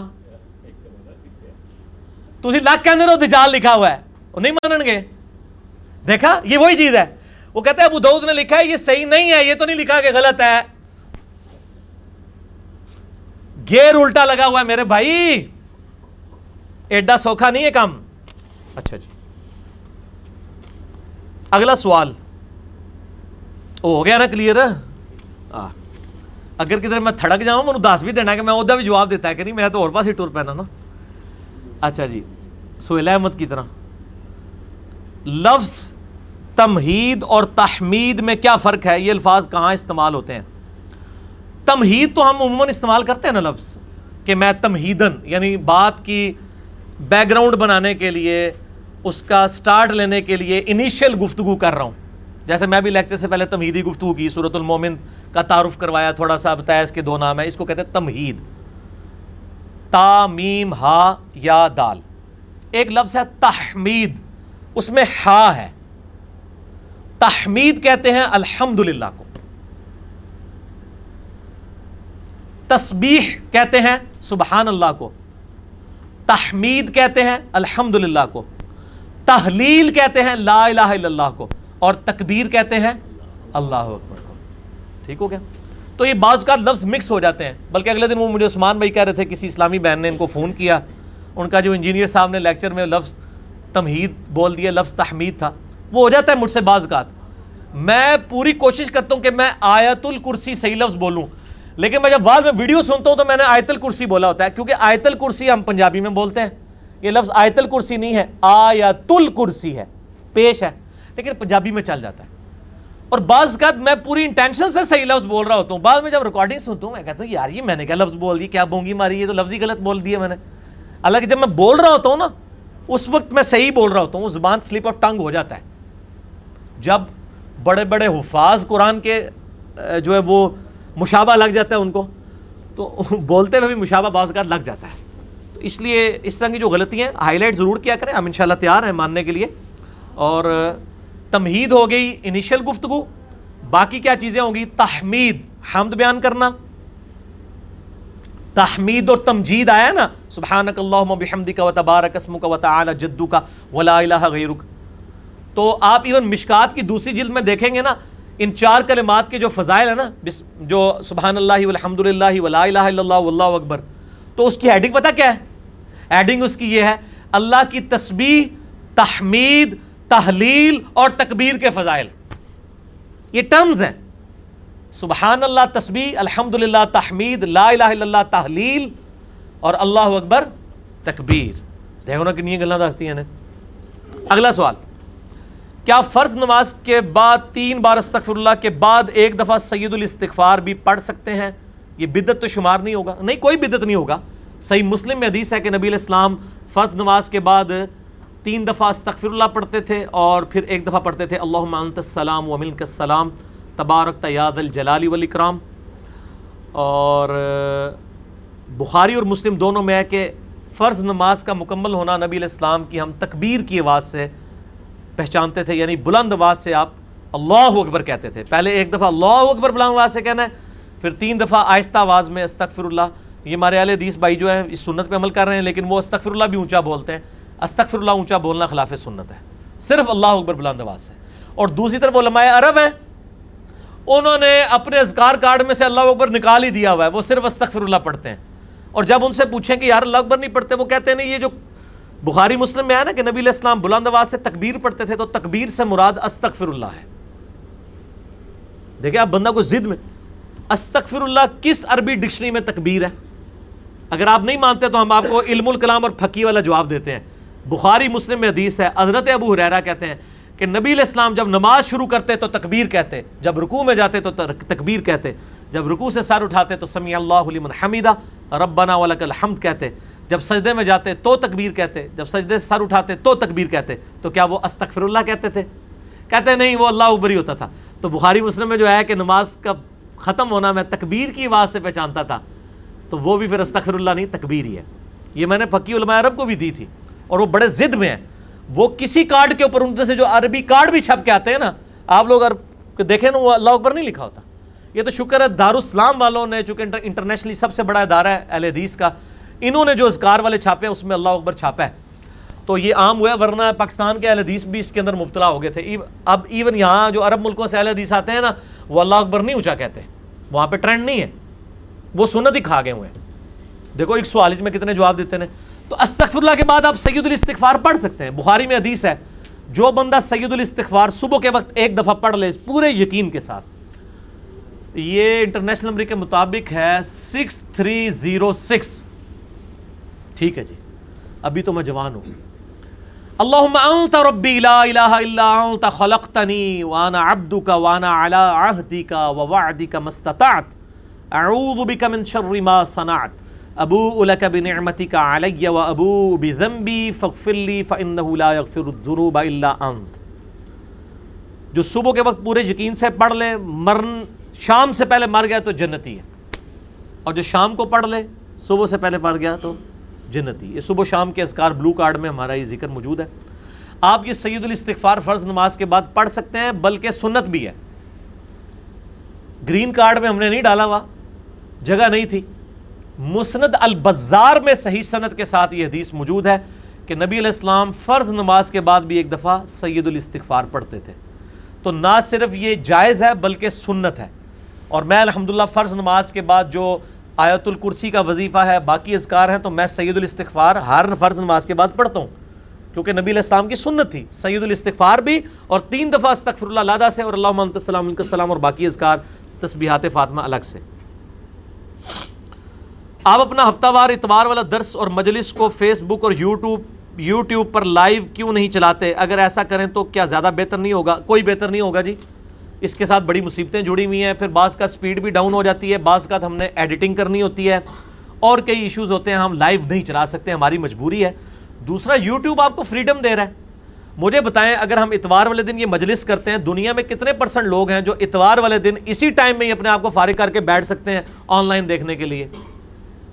یوٹیوب آپ کو فریڈم دے رہا ہے۔ آپ جب فارغ ہوں، آپ سوموار کو فارغ ہوں آپ اگلی اتوار کو فارغ ہوں، آپ اگلے جمعے کو فارغ ہوں، جب دل کریں مجلس نائن لکھیں، آج والی مجلس کھل جائے گی۔ تو لائیو کی ضرورت ہی نہیں ہے۔ ٹھیک ہو گیا۔ کیا صحابہ کرام علی مردوان کے ناموں کے ساتھ رضی اللہ عنہ لگانا اور بزرگوں کے ناموں کے ساتھ رحمۃ اللہ علیہ لگانا بھی ویسا ہی ضروری ہے جیسا کہ نبی صلی اللہ علیہ وآلہ وسلم کے مبارک نام کے ساتھ دروشیف لکھنا ضروری ہے؟ نہیں جی کوئی ضروری نہیں ہے۔ بلکہ آپ حدیث کی اوریجنل کتابیں اٹھا کے دیکھیں، کلمی نسخے ان میں صحابہ کے ناموں کے ساتھ بھی کئی اکا دکا جگہ پہ رضی اللہ عنہ ملے گا۔ باقی تو ڈائریکٹ حدیث ہوتی ہے۔ ان ابی حریر ہوتا ان عائشہ تھا۔ قال قال رسول اللہ صلی اللہ علیہ وآلہ وسلم۔ جامعہ ترمزی میں صحیح صنعت سے حدیث ہے۔ مولا علی رضی اللہ تعالیٰ عنہ علیہ السلام سے کہ نبی صلی اللہ علیہ وآلہ وسلم نے فرمایا، وہ شخص کنجوس اور بخیل ہے جس کے سامنے میرا ذکر ہو اور مجھ پر درو شریف نہ پڑے۔ اللہ صلی علی محمد وعلی علی محمد۔ یہ پروٹوکول صرف نبی علیہ السلام کا ہے۔ بلکہ جامعہ ترمزی میں ایک ضعیف روایت ہے، اس کی صحیح صنعت المستدرک للحاکم میں اور فضل الصلاۃ علی النبی میں ہے، جو بڑی مشہور حدیث ہے۔ نبی علیہ السلام ایک ممبر کی تین سیڑھیاں چڑھے، پہلی سیڑھی پہ پاؤں رکھا، کہا آمین، دوسری پہ رکھا، کہا آمین، تیسری پہ رکھا آمین۔ تو پھر جب صحابہ نے پوچھا، فرمایا کہ جبرائیل علیہ السلام آئے تھے، انہوں نے کہا ہلاک ہو جائے وہ شخص جس کے سامنے آپ کا ذکر ہو اور وہ آپ پر درو شریف نہ پڑھے، صلی اللہ علیہ وآلہ وسلم، میں نے کہا آمین۔ دوسری سیری پہ اس نے کہا ہلاک ہو جائے وہ شخص جس کو ماں باپ یا دونوں میں سے ایک بڑھاپے میں ملے، ان کی خدمت کر کے جنت نہ کما سکے۔ میں نے کہا آمین۔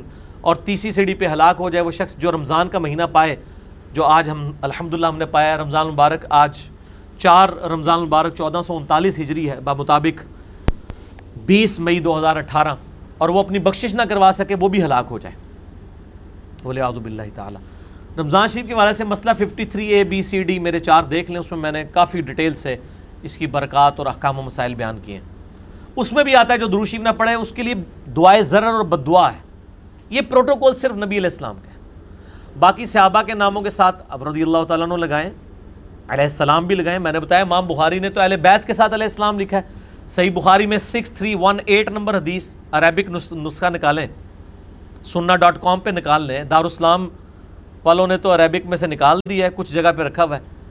سیدنا علی اور فاطمہ کے ساتھ علیہ السلام ہے۔ صحیح بخاری میں اسلام تھری سکسٹی میں موجود ہے۔ صحیح بخاری میں three seven four eight number حدیث میں حسین علیہ السلام ہے۔ رحمت اللہ علیہ بھی لگا سکتے ہیں، صحابہ کے ساتھ بھی۔ دعا ہے نا۔ اللہ ان پہ رحم کرے۔ پھر قبر رسول پہ بھی تو ہم حاضر ہو کے کہتے ہیں، السلام علیکہ یا رسول اللہ، السلام علیکہ یا ابا بکر، السلام علیکہ یا عمر۔ السلام علیکہ یا عمر کہتے ہیں نا، رضی اللہ عنہ یا عمر تو نہیں کہتے۔ سلام کہہ سکتے ہیں۔ یہاں بیٹھ کے بھی نماز میں بھی کہتے ہیں السلام علینا وعلا عباد اللہ صالحین، سارے نیک بندوں پہ۔ علیہ السلام، آپ یوٹیوب پہ لکھیں علیہ السلام انجینئر محمد علی مرزا، میرا ایک کلپ کھل جائے گا، آپ سب کو کہہ سکتے ہیں۔ اور لیکن واجب نہیں ہے، واجب صرف درو شریف ہے۔ وہ بھی ایک مجلس میں ایک دفعہ۔ یہاں اگر نبی صلی اللہ علیہ وآلہ وسلم کا نام سو دفعہ لیا گیا تو آپ نے ایک دفعہ دروشی پڑھ لیا، ایک مجلس کے لیے کافی ہو گیا۔ ہر دفعہ پڑھیں گے تو جتنا گڑ ڈالیں گے اتنا میٹھا ہے۔ تو آپ رضی اللہ عنہ بھی کہہ سکتے ہیں، صحابہ کو بھی، غیر صحابہ کو بھی، ثابت ہے، کوئی مسئلہ نہیں، رحمت اللہ علیہ بھی کہہ سکتے ہیں۔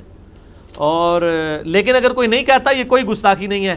وہ اکثر لوگ کہتے ہیں جی وہ بزرگوں کا نام بغیر رحمۃ اللہ علیہ کے لے دیا ہے۔ حالانکہ ان کا اپنا حال یہ ہے کہ اپنے فرقوں کا، بزرگوں کا نام رحمۃ اللہ علیہ سے لکھ لیتے ہیں۔ اور دوسرا کے بزرگوں کا کہتے ہیں، مرحوم اشرف علی تھانوی صاحب لکھتے ہیں۔ میرا چیلنج ہے۔ آپ کسی بریلوی عالم دین کی کتاب میں اشرف علی تھانوی رحمت اللہ علیہ نہیں دکھا سکتے۔ لکھا ہوگا شیخ اشرف علی تھانوی یا لکھا ہوگا اشرف علی تھانوی صاحب یا لکھا ہوگا مرحوم اشرف علی تھانوی۔ اعلیٰ انہوں نے عربی نہیں آتی مرحوم کا مطلب بھی رحمت اللہ علیہ ہی ہوتا ہے۔ لیکن وہ اپنی پبلک سے بھائی دیکھو، اسی رحمت اللہ علیہ لکھا۔ اسی طریقے سے آپ دیکھیں دو بندیوں کے علماء کو بھی دیکھیں، لکھیں گے نا تو آپ لکھیں گے، مرحوم احمد بریلوی لکھتے ہیں۔ رحمت اللہ علیہ نہیں لکھیں گے، ان کی پبلک گاٹے فٹ ہوتی ہے کہ سانو تو پٹی پڑھائی جاتے سب تو بڑا بدتی ہے۔ آپ تسی رحمت اللہ علیہ کہہ رہے ہو۔ تو انجینئر صاحب نے شروع تو ہی رحمت اللہ علیہ تو جان چھڑائی ہوئی ہے۔ ہم امام ابن تیمیہ صاحب کہتے ہیں معین الدین چشتی صاحب کہتے ہیں، علی حجبیری صاحب کہتے ہیں، احمد بریلوی صاحب کہتے ہیں، محمد عبد الواب صاحب کہتے ہیں۔ صاحب سے بہتر کوئی جملہ عزت کا نہیں ہو سکتا۔ نبی علیہ السلام کو کہا گیا، وما صاحبکم بمجنون۔ اے صحابہ، تمہارے صاحب مجنون نہیں ہے یہ صاحب کوئی توہین کا جملہ نہیں ہے۔ نبی علیہ السلام کو صحابہ کا صاحب کہا گیا۔ وما صاحبکم بمجنون۔ تو ہم صاحب کہہ دیتے ہیں، رحمت اللہ علیہ کہتے ہی نہیں ہے یہ نہ ایک کا کہیں دوسرا ناراض ہو جائے، اور کہ جی وہ تو گستاخ سی، تسی انہوں، وہ تو مشرق سی، تسی کہتا، اسی جان ہی چھڑائیے رحمت اللہ علیہ تو۔ ٹھیک ہے جی اللہ معافی رکھے۔ اچھا۔ میں نبی صلی اللہ علیہ وآلہ وسلم کی داڑھی شریف جتنی داڑھی رکھنا چاہتا ہوں، ماشاءاللہ، برائے مہربانی مجھے بتائیں کہ نبی صلی اللہ علیہ وسلم کی داڑھی شریف کتنی تھی؟ ایک مٹھی تھی، سینہ برتی تھی، ناف تک تھی مختلف باتیں سننے کو ملتی ہیں۔ آپ کا ورژن کیا ہے؟ میرا ورژن میرے بھائی یوٹیوب پہ ریکارڈڈ ہے۔ دنیا میں داڑھی کے اوپر کسی کا اتنا کلپ نہیں دیکھا گیا۔ چھ سات لاکھ لوگ دیکھ چکے ہیں۔ آپ صرف یوٹیوب پہ لکھیں داڑھی کی لمبائی۔ داڑھی کتنی ہو؟ انجینئر صاحب کا کلپ ٹاپ پہ ہوگا۔ میرا نام بھی لکھنے کی ضرورت نہیں۔ کلپ ٹاپ پہ آ جائے گا۔ لمبی لمبی داڑھیوں والے بندے ہوں گے۔ ساتھ چھوٹی سی میری بھی تصویر لگی ہوگی، ساتھ شیخ زبیر صاحب کی بھی۔ اس کے ہیڈنگ کیا ہے کہ کیا یہ لمبی لمبی داڑھی سنت کے مطابق ہے نبی علیہ السلام کی داڑھی میرے بھائی نہر تک تھی۔ ایک ہی حدیث ہے داڑھی کے اوپر۔ شمائل ترمزی امام ترمزی کی کتاب میں ایک تابی ہیں، یزید الفارسی۔ وہ خواب میں نبی علیہ السلام کو خواب میں دیکھتے ہیں۔ عبداللہ ابن عباس سے آگے کہتے ہیں کہ آج رات میں نے خواب میں نبی صلی اللہ علیہ وآلہ وسلم کی زیارت کی ہے۔ عبداللہ ابن عباس کہتے ہیں، صحابی ہیں، انہوں نے تو حضور کو دیکھا ہوا ہے صلی اللہ علیہ وآلہ وسلم۔ وہ کہتے ہیں، بیٹا بیان کر، کیونکہ میں نے حضور سے سنا، جس نے خواب میں مجھے دیکھا، اس نے مجھے کو دیکھا۔ میری شکل میں شیطان نہیں آ سکتا۔ تم نبی صلی اللہ علیہ وآلہ وسلم کا حلیہ مجھ سے بیان کرو۔ تو وہ حلیہ بیان کرتے ہیں اور کہتے ہیں کہ نبی علیہ السلام کی آنکھیں مبارک، بال مبارک، اسی طریقے سے یہ بھویں، چہرہ مبارک، گول اور ہاتھوں کا گوشت، یہ ساری چیزیں بیان کرتے کہتے ہیں کہ داڑھی پورے چہرے مبارک پہ گول پھیلی ہوئی تھی اور سینے مبارک پہ وہ کہتے ہیں کہ داڑھی سینے مبارک سامنے جو ہے وہ نہر تک تھی۔ نہر نہر اسے کہتے ہیں۔ یہ گلے اور سینے کا جوڑ۔ تو یہ ایک مٹھی بنتی ہے۔ نبی علیہ السلام کی داڑھی ایک مٹھی تھی، اس سے لمبی نہیں ہوئی قدرتاً اسی لیے عبداللہ بن عمر، ابو حریرہ اور عبداللہ ابن عباس یہ تینوں مٹھی کے بعد داڑھی کاٹتے تھے۔ باقیوں کی تو ضرورت ہی نہیں، کیونکہ ابو حریرہ اور عبداللہ بن عمر یہ دو ہی صحابہ ہیں جنہوں نے داڑھیاں بڑھاؤ اور مجھے پس کرو والی حدیث روایت کی ہے اور دونوں مٹھی کے بعد کاٹتے تھے۔ داڑھی کی شرع لمبائی مٹھی ہی ہے۔ اس کے بعد اگر کوئی رکھے تو صرف جائز ہے۔ بہرحال بہتر طریقہ یہی ہے کہ نبی علیہ السلام سے آگے نہ بڑھا جائے، داڑھی مٹھی ہی رکھی جائے۔ میں تو داڑھی کاٹتا ہی نہیں ہوں، یہ نہ سمجھیں کہ میں اپنے لیے وار کر ہوں، میری داڑھی مٹھی سے بڑی ہوئی نہیں ہے۔ اس کے اگینسٹ سنن نسائی میں حدیث ہے، جو داڑھی کو گرا لگائے، محمد صلی اللہ علیہ وآلہ وسلم اس سے اعلان برات کرتے ہیں۔ جنہوں نے لمبی رکھی ہیں، وہ اندر یوں فولڈ کر کے رکھی ہوتی ہیں، وہ حرام ہے۔ باقی میرا وہ کلپ دیکھ لیں، صحابہ کا اجماع ہے کہ داڑھی کم از کم سنت موقع مٹھی ہے۔ اور مٹھی سے بڑی رکھیں گے تو جواز کی حد تک ہے، اور مٹھی سے کم رکھیں گے تو واجبیت آپ کی ادا ہو جائے گی۔ میں مولانا مدودی کے ساتھ ہوں کہ جو چھوٹی چھوٹی داڑھی بھی رکھ لے، جسے عرف عام میں داڑھی کہا جائے، وہ گناہ سے پاک ہو جائے گا۔ کیونکہ نبی علیہ السلام نے فرمایا، مجوسیوں کی مخالفت کرو، وہ داڑھی مڈاتے ہیں۔ بخاری مسلم میں حدیث ہے کہ عورتوں جیسی شکل نہ بناؤ، ان عورتوں پہ لانت جو مردوں کی نقل کریں، ان مردوں پہ جو عورتوں کی نقل کریں، عورت کی داڑھی نہیں ہوتی، مرد چھوٹی سی داڑھی بھی رکھ لے گا، عورتوں سے مخالفت ہو جائے گی۔ اور وہ قرآن کا جو حکم ہے صورت النسائت نمبر ون نائنٹین والا عام فلا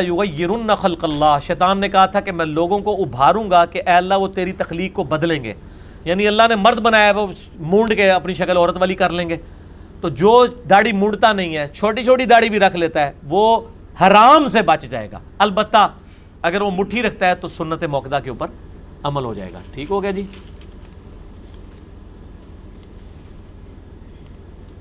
کیا درس کے دوران بندہ دل سے کوئی ذکر کر سکتا ہے یا درس خاموشی سے سنے؟ کر سکتے ہیں ذکر۔ جمعے کے خطبے کا پروٹوکول ہے کہ اس کے دوران آپ نے کچھ نہیں کرنا۔ ویسے نبی علیہ السلام کا نام آ گیا، صلی اللہ علیہ وآلہ وسلم کر لیں، لیکن مسلسل تصویر لے کے بیٹھے ہوئے آپ۔ تقریر نہیں آپ سن رہے، امام کی، خطیب کی، یہ غلط ہے۔ باقی اس کا وہ پروٹوکول نہیں ہے۔ بہتر ہے کہ اس میں بھی نہ کریں، لیکن اگر آپ اس کے ذکر کرنے کے دوران مجھے سن بھی صحیح اٹینٹیو ہو کہ یہ پیرلل میں دونوں کام کر رہے ہیں، تو جائز ہے۔ میں نہیں کہنا کہ میرا ہوں ضروری سننا ہے۔ بعض لوگ ہوتے ہیں جن کی زبان چلتی ہے، میں خود بھی مطلب کئی مجلسوں میں بیٹھتا ہوں، دروشی پڑھتا رہتا ہوں، میں بات بھی سن رہا ہوتا ہوں۔ بلکہ ہم تو اب اتنے تیز ہو گئے ہیں، ہماری تو چار آنکھیں اور دس کان ہوتے ہیں۔ لوگوں کے ساتھ وہ دعوت و تبلیغ کی سے جڑ کے تو تین تین نمازیں بھی سمجھ آ رہی ہوتی کہ وہ کہنا ہے۔ تو جائز ہے۔ اذان شروع ہوگی، اذان کا جواب دیں۔ باقی انشاءاللہ ریکارڈنگ پھر بعد میں سٹارٹ کرتے ہیں۔ جی جناب، اگلا سوال ہے، دودھ پلانے والی عورتوں کے لیے روزے رکھنا مشکل ہوتا ہے، اس کے لیے کیا کریں؟ میرے بھائیوں یہ جو رمضان مبارک کے روزوں سے ریلیٹڈ جتنے فدیہ کے، کفارہ کے مسائل ہیں، مسئلہ number fifty three A B C D چار ریکارڈڈ ہیں، ان کے کلپس بھی یوٹیوب کے اوپر چڑھے ہوئے ہیں۔ اس میں آپ جا کے یوٹیوب پہ لکھیں عورتوں کے قضاء اور کفارہ کے مسائل، انجینئر محمد علی مرزا، تو میرا کلپ کھل جائے گا۔ نبی علیہ السلام نے ابو ترمزیب نے ماجہ میں حدیث ہے کہ جو حاملہ عورت ہے اور دودھ پلانے والی عورت، اس کو روزے مؤخر کرنے کی، ڈلے کرنے کی اجازت مرمت فرمائی ہے کہ وہ روزے نہ رکھے۔ حاملہ بھی چھوڑ سکتی ہے، دودھ پلانے والی بھی چھوڑ سکتی ہے، جس طرح کے مریض اور مسافر چھوڑ سکتا ہے۔ ابو دعود ترمزیم نے ماجہ میں حدیث موجود ہے۔ اور بعد میں وہ روزے رکھ لے، بعد میں بے شک سردیوں میں جا کے رکھ لے، جب اس کے لیے آسانی ہو۔ اگر بعد میں بھی اس کے لیے مشکل ہو جاتی ہے تو وہ پھر فدیہ ادا کر دے۔ ایک روزے کے لیے ایک وقت کا جو کھانا ہے، نارمل جو وہ کھاتی ہے، اس کا وہ فدیہ کر دے۔ تیس کا اکٹھا بھی کسی کو لے کے دے سکتے ہیں، ایک ایک الگ کر کے بھی دے سکتے ہیں۔ تو اس کا یہ مسئلہ حل ہو جائے گا۔ ٹھیک ہو گیا جی؟ السلام علیکم۔ پنجابی کے الفاظ کا ضرور اردو میں ترجمہ کر دیا کریں۔ آج کل آپ سے سستی ہو رہی ہے۔ وہ سستی اس لیے بھی ہو رہی ہے کہ میرے آڈینس مجھے ای میلز کرتے ہیں کہ ہمیں پنجابی آ گئی ہے۔ کیونکہ ہم جو پنجابی کے الفاظ استعمال کرتے ہیں وہ اکثر اردو نما ہوتے ہیں۔ پھر میرے الفاظ کی ٹرینڈ بتا رہا ہوتا ہے۔ جیسے چھوٹے بچے کارٹون دیکھ کے سٹوری سمجھ آتے ہیں نا، وہ تو بچے ہوتے ہیں۔ ہمارے تو ویڈیو دیکھنے والے بڑے ہیں۔ وہ الفاظ کی ٹون سے پنجابی سیکھ گئے ہیں۔ کتنے لوگ انڈیا سے لوگوں کی ای میلز آئی ہیں۔ کہ جی ہم سن سن کے اب ہم پنجابی سمجھنا شروع ہو گئی ہے اور باقی میں پنجابی کے جو الفاظ بولتا ہوں، وہ اگر میری ویڈیو سے نکال بھی دیے جائیں، میرے ویڈیو کے میسج میں کوئی فرق نہیں پڑتا۔ ٹھیک ہو گیا جی؟ کیونکہ وہ بعض کا فلوئنسی میں ضروری نہیں ہوتا کہ ہر دفعہ میں ترجمہ کرنے میں کامیاب ہو جاؤں۔ عموماً میں وہی الفاظ بول رہا ہوتا ہوں اور لوگوں کو سمجھ آ رہے ہوتے ہیں۔ اس میں کوئی ایسا ایشو نہیں ہے۔ سوال ہے رف الدین سنت ہے یا فرض؟ اس سوال سے ہی جو خوشبو آ رہی ہے نا، وہ مجھے پتہ چل گئی ہے۔ یہ میرا یوٹیوب کے اوپر ایک کلپ ہے رف الیدین سے فرار کے بہانے۔ اور ایک اور کلپ ہے، حنفی علماء کا اہل حدیث کی عوام کو مارنا، پیٹنا۔ اس میں میں نے یہ سارے جو انہوں نے آلو فٹ کیے ہوئے نا رف الیدین سنت ہے یا فرض؟ ہم کہتے ہیں سنت ہے فرض، تو بعد میں ہم آپ سے پوچھ، ہم جواب دیتے ہیں۔ پہلے بتائیں کہ آپ رف الیدین کیوں کرتے ہیں؟ اکھڑ کے اسی طرح کر دے، ان کو نہیں کر دے ہو۔ سٹارٹ این جا کے شروع کرو اللہ اکبر این شروع کرو باقی اسی تو معاف کر دیں گے گرانٹیڈ اگر آپ کو چڑ دوسرے تیسرے چوتھے کے ساتھ ہے تو اس کا مطلب ہے آپ کی چڑ کچھ اور ہے آپ کو تکلیف رف الدین سے نہیں ہے دوسرے تیسرے چوتھے رف الدین کے ساتھ ہے ورنہ آپ کر رہے ہیں، عید کی نماز میں بھی آپ کر رہے ہیں، وطروں میں کر رہے ہیں، وہ کیوں کر رہے ہیں، وہ گھوڑوں کی دھومیں نہیں ہیں۔ مسئلہ سیونٹی بی رف الدین سے متعلق فرقہ وارانہ نظریات کا تحقیقی جائزہ آٹھ جھوٹے بہانے ان کے میں نے ڈھائی گھنٹے کے اندر، دو گھنٹہ بیس منٹ میں میں نے سب کی سب چیزیں کور کی ہیں۔ جسے شوق ہے تو وہ دیکھ لے، نماز ہوتی ہے، نہیں ہوتی، پچھلی ہوتی ہیں کہ نہیں ہوتی ہیں، اگلی ہوتی ہیں۔ ویسے تو سب کو پڑھا رہے ہوتے ہیں، وہ جی پل چکتے معاف ہے تو ہم سے کیوں پوچھ رہے ہیں کہ جو بغیر رفع دین کے پڑھی ہیں، وہ معاف ہیں یا نہیں ہیں؟ آپ اپنے آپ کو خود بتائیں نا۔ ہم سے کیوں پوچھنا چاہتے ہیں تاکہ آپ ہمیں بعد میں یہ کہیں گے جی اگر وہ ہو گئی ہیں تو ہوں بھی ہو جان گیا نہ اسی آلو فٹ کریں گے۔ ہم یہ کہیں گے کہ جو بندہ جان بوجھ کے سنت کو چھوڑتا ہے، جامعہ ترمزی میں حدیث ہے۔ نبی علیہ السلام نے چھ لوگوں پر لانت فرمائی ہے۔ ان میں سے ایک شخص وہ بھی ہے جو جان بوجھ کے میری سنت کو چھوڑے۔ چلو اے لو، لے لو جواب پھر ساڑھے کو مرزا غلامت قادیانی نے کہا، کہاں خطا کھائی ہے جس سے آپ نے اس اس نے اپنے آپ، جس میں اس نے اپنے آپ کو ذلی نبی کا دعویٰ کیا ہو؟ دیکھیں جی اس کے اوپر غامدی صاحب نے کافی ورکنگ کی ہے۔ آپ ان کی یوٹیوبس کے اوپر یوٹیوب پہ ویڈیوز دیکھ لیں۔ ان کا بھی موقف یہی ہے کہ اس سے کوئی صحیح صنعت سے ثابت نہیں ہے کہ اس نے خود کہیں پہ دعوے نبوت کیا ہو، اس نے جو ہے وہ اشارے ایسے ضرور دیے۔ پلس مسیح معود ہونے کا دعویٰ، امام مہدی ہونے کا یہ سارے دعوے کیے ہیں۔ اور ایک ان کا گروہ بھی لاہوری گروپ ایسا ہے جو ان کو مجدد مانتا ہے اور امتی نبی نہیں مانتا۔ بہرحال میرا موقف کیا ہے، وہ یوٹیوب پہ آپ جا کے لکھیں، قادیانی فرقہ کو دعوت اصلاح۔ میں ان کو اسلام سے، اہل سنت سے ٹوٹا ہوا ایک فرقہ مانتا ہوں، جنہوں نے اس بڑے لیول کا اختلاف کیا کہ ان کی تکفیر کرنا ہماری مجبوری بن گئی، کیونکہ انہوں نے اس اختلاف کی بنیاد پہ ہمیں کافر ڈکلیئر کر دیا۔ اور انہوں نے کہا، جو غلامت قادیانی کو نبی نہیں مانتا، ہم اسے کافر سمجھتے ہیں۔ تو جو ہمیں کافر کہہ رہا ہے، پھر ہم حق رکھتے ہیں کہ ہم اسے کافر کہیں۔ اور میں نے کئی دفعہ یہ گولڈن کوٹ اپنا بیان کیا ہے لوگوں کے سامنے کہ اگر قادیانی ہمیں کافر کہنا چھوڑ دیں، تو ہم ان کو کافر نہیں کہیں گے۔ لیکن یہ کبھی نہیں ہوگا۔ کیونکہ اگر وہ ہمیں کافر نہیں کہتے، تو اس کا مطلب ہے کہ جس شخص کو وہ نبی مان رہے ہیں، وہ نبی نہیں ہے۔ کیونکہ اگر میں ایک نبی کو نبی نہ مان کر بھی مسلمان ہوں، تو اس کا مطلب ہے جس کو آپ نبی مانیں وہ نبی نہیں ہے۔ کیونکہ نبی کو نہ مان کر مسلمان تو نہیں رہتا بندہ کافر ہی ہو جاتا ہے۔ تو اس لیے قادیانی ہمیں کبھی بھی مسلمان نہیں کہیں گے۔ تو چونکہ وہ نہیں کہیں گے، پہل انہوں نے کیا ہمیں کافر کہنے کی، کیونکہ یہ تو فرقہ بعد میں ہے نا۔ ہم تو شروع سے ایگزسٹ کر رہے تھے سنی ہو یا شیعہ ہوں۔ شروع سے ایگزسٹ کر رہے تھے، انہوں نے ایک دعویٰ کیا۔ بل میں ان کی پرسیکیوشن کا قائل نہیں ہوں، ان کے قتل عام کا قائل نہیں ہوں۔ میں یہ کہتا ہوں کہ دعوت و تبلیغ کا کام کیا جائے۔ پیار، محبت سے ان تک بات پہنچائی جائے۔ ہمارے ماں باپ بھی قادیانی ہوتے ہیں ہم بھی قادیانی ہوتے۔ ہیں آج جو اتنے فنیر بنے ہوئے ہیں اور اتنے اتنے لیکچر ریکارڈ کرا رہے ہیں اور اتنے اتنا انہوں نے اپنے آپ کو ڈکلیئر کیا کہ ہم بہت بڑے کوئی ختم نبوت کی کاس کے لیے کام کر رہے ہیں۔ ان کے ماں باپ بھی قادیانی ہوتے ہیں، خود بھی قادیانی ہوتے ہیں۔ انہوں نے کوئی تیس مار خواہ نہیں ہے کہ یہ اگر آج قادیانیت کو غلط کہنے اصول کے اوپر بات کریں۔ اور میں نے اصول پہ بات کی ہے۔ چاہے قادیانی ہو، چاہے کوئی بھی فرقہ ہو، جو بھی ختم نبوت پہ ڈاکہ مارے، چاہے وہ کشف و الہام کے نام پہ ہو، عقیدہ امامت کے نام پہ ہو، ذلی نبی کے نام پہ کسی بھی بنیاد کے اوپر ہو، ہم اس کو گمراہی سمجھتے ہیں۔ قادیانیوں کو دعوت اصلاح انجینئر محمد علی مرزا یوٹیوب پہ لکھیں تو میرا کلپ کھل جائے گا۔ ایک استاد جو اسکول کے بچوں کو پڑھاتا ہے، وہ خود اپنا عقیدہ توحید کس طرح پختہ کرے اور بچوں کو عقیدہ توحید کیسے راسک کر سکتا ہے؟ صرف ایک طریقے سے۔ قرآن کا ترجمہ خود بھی پڑھے اور بچوں سے بھی کہے کہ قرآن کا ترجمہ پڑھیں اور اسکول کے بچوں کو ایک ڈیڑھ رکو کور کروائے۔ مجھے صحیح طرح یاد ہے جب ہم میٹرک کے اسٹوڈنٹ تھے تو ہمارے ایک ٹیچر تھے جماعت اسلامی کے، تو ہمارا زیرو پیریڈ بھی لیتے تھے وہ، اور ہمارے کلاس انچارج بھی تھے انگلش بھی ہمیں پڑھاتے تھے۔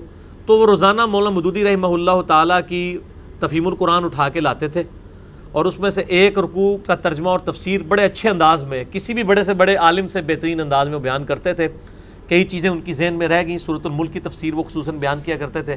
تو ٹیچر کا یہ کام ہے، خود قرآن پڑھے قرآن کو عام کرے اور کوئی کام کرنے کی ضرورت نہیں، کوئی کسی کو کتاب دینے کی، کسی مولوی کی ضرورت نہیں ہے، اللہ کی کتاب دے۔ وَأُوحِيَ إِلَيَّ هَذَا الْقُرْآنِ لِأُنذِرَكُمْ بِهِ وَمَنْ بَلَغْ نبی علیہ السلام، فرما دیجیے، قرآن میری طرف اللہ نے اس لیے وہی کیا تاکہ اس قرآن کے ذریعے میں تمہیں بھی تبلیغ کروں۔ جس تک یہ کتاب پہنچ جائے وہ بھی اسی کتاب کے ذریعے تبلیغ کریں یہ صورت النام کی آیت نمبر نائنٹین ہے۔ مسئلہ نمبر میرا ون بھی یہی ہے، امام الانبیاء کی دعوت قرآن، اور سچ پیپر نمبر فور ہے، امام الانبیاء کی دعوت قرآن۔ کیا دکان یا کاروبار میں لگے سامان پر بھی زکوٰۃ دینا چاہیے؟ رہنمائی کر دیں۔ رہنمائی تو ہوئی بھی ہے جی مسئلہ نمبر نائنٹی فائیو بی ہے میرا۔ زکوٰۃ کے قدیم اور جدید ستر احکام و مسائل۔ اس میں میں نے ڈیٹیل سے یہ بات بتائی ہے دلائل کے ساتھ کہ مال تجارت پہ زکوٰۃ ہوگی۔ جو دکان پہ آپ نے مال جوڑا ہوا ہوتا ہے، وہ بیچنے کی غرض سے جوڑا ہوا ہوتا ہے، اس کی مالیت کے برابر زکوٰۃ ہوگی۔ وہ مال تجارت ہے۔ وہ بیچنے کی غرض سے آپ نے رکھا ہوا ہے۔ مال تجارت میں اگر پلاٹ بھی ہے کسی پراپرٹی ڈیلر کا، وہ بھی اس کی ویلیو لگوا کے اس کی بھی زکوٰۃ دے گا۔ ٹھیک ہو کریے مال تجارت میں آتا ہے۔ اسی طرح ایک بندے نے اگر کپڑے کی دکان ہے، اس میں اس کا کپڑا پڑا ہوا ہے دس لاکھ روپے کا۔ تو اب وہ کہ جی اس پہ تو سال گزرتا نہیں ہے۔ بھائی، اس ایک کپڑے پہ تو سال نہیں گزرتا، لیکن دس لاکھ پہ تو سال گزر رہا ہے۔ کیونکہ وہ آپ کپڑا لیتے ہیں، بیچتے ہیں، پھر اسی پیسے کا اور کپڑا لیتے ہیں، پھر بیچتے ہیں۔ آپ نے جو اکویٹی ہے، اس کو آپ فائنانس کی لینگویج میں کہتے ہیں اکویٹی راس المال ایک ہوتا ہے ڈیٹ ادھار۔ ادھار والا معاملہ الگ ہے، ادھار کا تو جس سے لیا اس نے زکات دینی ہے۔ آپ نے نہیں دینی۔ اکویٹی جو ہے، راس المال جو آپ کی انویسٹمنٹ ہے، وہ آپ نے دینا ہے۔ ورنہ تو مال جتنے فیکٹری آنرز ہیں، ان کا جو ہے وہ تو رننگ میں لگا ہوتا ہے۔ جو بیچنے کی غرض ہے البتہ جو تجارت کو سپورٹیو آپ کے لاجسٹکس ہیں، ان کے اوپر زکات کوئی نہیں ہے۔ مثلا ایک بندے نے کھانے کا ہوٹل کھولا ہوا ہے، اس کا جو فرنیچر ہے، اس پہ کوئی زکات نہیں ہے۔ ایک بندہ رینٹ کار پہ گاڑی چڑھائی ہوئی ہے، کار کے اوپر کوئی زکات نہیں ہے۔ کار کی کمائی پہ ہے، وہ بھی اگر جڑ جائے۔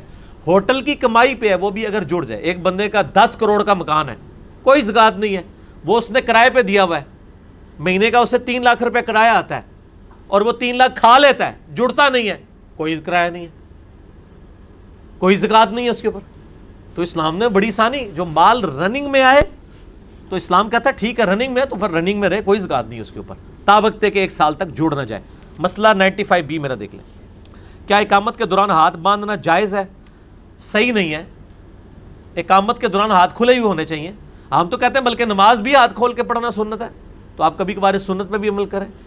اور میرا یوٹیوب پہ کلپ ہے سنی اور شیعہ کی نماز ایک ہے، میں نے پورے دلائل دیے اس میں۔ بال اقامت کے دوران ہاتھ نہ باندھیں، اس طریقے سے رکوع کے بعد بھی ہاتھ نہ باندھیں۔ بعض میں نے اہل حدیث کو دیکھا ہے، وہ یہاں ہاتھ باندھتے ہیں اور بعض ادھر ہاتھ ایسے باندھ لیتے ہیں رکوع کے بعد۔ غلط ہے۔ اقامت ہاتھ کھول کے ہی ہونی چاہیے۔ ہم کیا رکوع، سجدہ اور نماز دیگر مقامات پہ جہاں تسبیحات اور دعا کی جاتی ہے، اس کے بعد دروشی پڑھ سکتے ہیں؟ ضرور پڑھیں۔ دعائیں نبی الاسلام کی حدیث ہے، صحیح مسلم میں، کہ سجدے میں تم اپنے رب کے سب سے قریب ہوتے ہو، اس وقت زیادہ سے زیادہ دعائیں کرو۔ لیکن صحیح مسلم میں حدیث ہے مولا علی رضی اللہ تعالیٰ عنہ سے کہ نبی الاسلام نے ہمیں سجدے اور رکوع میں قرآن پڑھنے سے منع کیا ہے۔ قرآن نہ پڑھیں دعائیں پڑھیں اور دعا قرآن والی دعا بھی پڑھ سکتے ہیں۔ ربنا آتینا فی دنیا حسن اگر کوئی پڑھتا ہے وہ قرآن نہیں پڑھ رہا قرآنی دعا پڑھ رہا ہے دعا کی نیت سے۔ کیونکہ یہ تو الگ سے حدیث میں بھی ہے ورنہ تو سبحان اللہ بھی تو قرآن میں آیا ہے وہ بھی نہیں پڑھ سکتے۔ ہیں الحمد للہ آیا قرآن میں؟ نہیں۔ قرآن کی نیت سے قرآن پڑھنا منع ہے۔ قرآن دعائیں قرآن اذکار رکوع اور سجود میں پڑھیں۔ بلکہ نبی علیہ السلام دعا نہیں پڑھتے تھے۔ سبحانک اللہم ربنا و بحمدک اللہم اغفر لی۔ بخاری مسلم میں آتا ہے رکوع اور سجدے میں۔ یہ دعا ہی ہے نا۔ استغفار ہے، دعا ہے۔ اے اللہ مجھے بخش دے۔ اس کے بعد آپ دروشی پڑھیں۔ اللہم صلی اللہ محمد وعلی علی محمد، ٹھیک ہے۔ دروشی بھی چونکہ دعا ہے نبی علیہ السلام کے حق میں۔ اہل تشیع تو پڑھتے ہیں رکوع اور سجدے میں۔ آپ بھی پڑھیں، کوئی مسئلہ نہیں ہے۔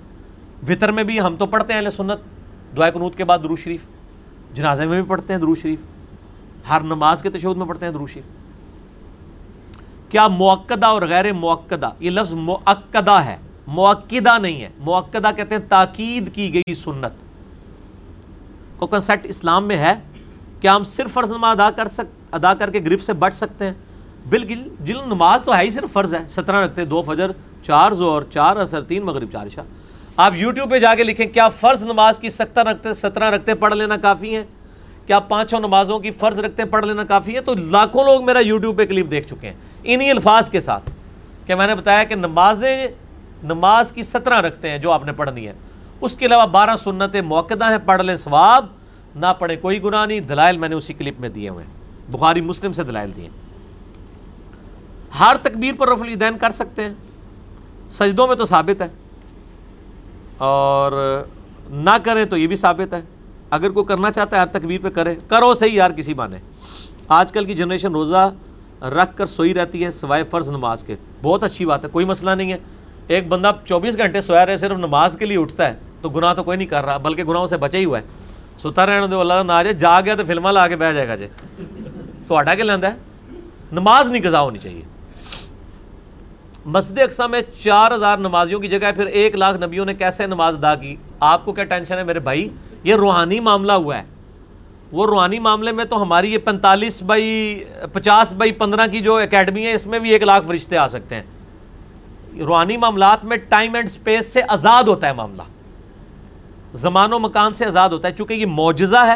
اس سے پہلی تو بات یہ ہے کہ وہ فوت ہوئے ہوئے تھے، وہ آ کدھر سے گئے، قبروں سے نکل کے؟ تو اسی طرح پہ کہا تو جگہ تو چلو پھر بھی بنائی جا سکتی ہے پورے شہر ہی پھیل گئے ہوں گے یوروشلم تو بہت بڑا سٹی ہے اس میں تو دس لاکھ بندہ بھی آ سکتا ہے پہلی تو ٹینشن ہے کہ وہ نکل کہاں سے آئے قبروں سے موجزانہ طور پہ ہوا ہے اور پھر اتنا بندہ نکلا اور شہر میں افراتفری نہیں مچی اس لیے کہ وہ شہر میں کسی کو نظر ہی نہیں آیا وہ جاگے میں بھی انہوں نے دیکھا نہیں ہے وہ جو دنیا قائم تھی جیسے اب یہ میرے دائیں بائیں فرشتے ہیں ادھر چاہے ایک لاکھ بندہ بھی جمع ہو جائے تو فرشتے تو نظر نہیں آ سکتے وہ تو اپنی جگہ موجود ہیں تو وہ عالم الغیب کی چیز ہے، برزخ کی چیز ہے۔ مسئلہ 126 اے بی سی میرا واقعہ معراج پہ تفصیلی ہے۔ میں نے اس پہ کئی ایک باتیں بتائی ہیں۔ نبی الاسلام نے امامت کرائی سے وہاں پہ انبیاء کرام علیہ السلام کی، بخاری، مسلم سے ساری حدیثیں کور کی رکوع میں سجدے والی دعا منہ سے نکل جائے یا سجدے میں رکوع والی تو کیا سجدہ صاحب ہوگا؟ کوئی نہیں کرنا ہوگا، بلکہ کئی دعائیں تو کامن ہیں۔ صحیح مسلم میں کہ رکوع اور سجدے میں نبی الاسلام پڑھتے تھے، سبوح قدوس رب الملائکتی والروح۔ بخاری، مسلم دونوں میں ہے کہ نبی علیہ السلام رکوع اور سجدے دونوں میں پڑھتے تھے۔ سبحانک اللہم ربنا و بحمدک اللہم مغفر لی۔ دعائیں کامن ہیں۔ ایک دعا ہے جو ڈیفرنٹ ہے، جو ترمزی میں آئی ہے کہ نبی علیہ السلام حکم دیتے کہ رکوع میں پڑھیں سبحان ربی العظیم اور سجدے میں پڑھیں سبحان ربی العلیٰ یہ انٹرچینج بھی ہو جائیں، اصل مقصد تسبیحات ہے۔ سجدہ صاحب واجب نہیں ہوگا، نماز ہو جائے گی۔ قرآن میں سیدہ مریم کو تمام جہان والی عورتوں پر فضیلت دی گئی تو اس کانٹیکس میں سیدہ فاطمہ کو کون سی فضیلت حاصل ہوگی؟ وہ بات تو حدیث میں آئی ہے۔ سیدہ مریم کو اپنے زمانے کی عورتوں پہ فضیلت دی گئی ہے۔ اس حساب سے تو بنی اسرائیل کو کہا گیا، یا بنی اسرائیل اذکروا نعمتی اللتی انعمت علیکم و انی فضلتکم علی العالمین۔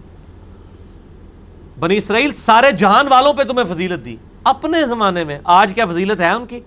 آج فضیلت قرآن میں آئی ہے دوریبت علیہم الذل والمسکنہ۔ ان پہ ذلت اور مسکنت اور اللہ کا عذاب مسلط اللہ نے کر دیا۔ وہ اس زمانے کے بنی اسرائیل۔ اب تو بنو اسماعیل کو اللہ نے چن لیا۔ بنو اسرائیل سے تو وہ ٹائٹل چھین چکا۔ تین کتابیں آئیں، ہزاروں پیغمبر آئے۔ اللہ نے ان کو معذول کر کے نئی امت کھڑی کر دی، تحویل قبلہ کر دیا۔ ٹھیک ہو گیا؟ تو سیدہ مریم اپنے زمانے کی عورتوں کے لیے۔ میرا یوٹیوب پہ کلپ ہے۔ جنت، جنتیوں کا سردار کون ہے؟ سیدنا حسن و حسین کے بارے میں بھی میں نے بتایا ہے۔ حضرت ابو بکر عمر کے بارے میں بھی بتایا ہے۔ مولا علی کے بارے میں بتایا سیدہ فاطمہ کے بارے میں بھی، سیدہ ختیجہ کے بارے میں بھی، سیدہ مریم کے بارے میں بھی۔ وہ سارا کلپ میرا آپ دیکھ لیں۔ اس میں میں نے ڈیٹیل سے ایک ایک حدیث کے نمبر بتائے سورہ عال عمران میں عمران کو خوشخبری دی گئی تھی۔ مریم کی۔ عمران کون ہے؟ ظاہر ہے جی عمران کو خوشخبری دی گئی ہے مریم کی۔ تو مریم کے باپ ہی ہوں گے۔ ان کے باپ ہیں۔ حضرت عیسیٰ علیہ السلام کے نانا ہے عمران۔ ٹھیک ہو گیا۔ انہی کی بیٹی ہے سیدہ مریم۔ تو آل عمران انہی کی اولاد کو کہا جاتا ہے۔ ایک بھائی کو دین کی بات سمجھائی، وہ اسے اچھی نہ لگی۔ اب قیامت کے دن وہ اللہ سے کہہ سکتا ہے کہ اس نے میرا دل دکھایا۔ صدقے جاواں۔ ہائے ہائے ہائے۔ پھر تو سب تو زیادہ دل پھر ابو جہل دا ہی دکھیا ہوا ہے۔ جنہوں بار بار دعوت دیتی گئی ہے۔ جو اللہ کی دعوت دیتا ہے، اس پہ کوئی ناراض ہوتا ہے نا، تو اللہ تعالیٰ جس نے دعوت دی ہے نا، اس کو قیامت دن اس کے ساتھ مزاج پرسی کرے گا کہ یار تجھے میری وجہ سے گالیاں کھانی پڑی ہیں۔ انہوں کے نے پوچھنا ہے؟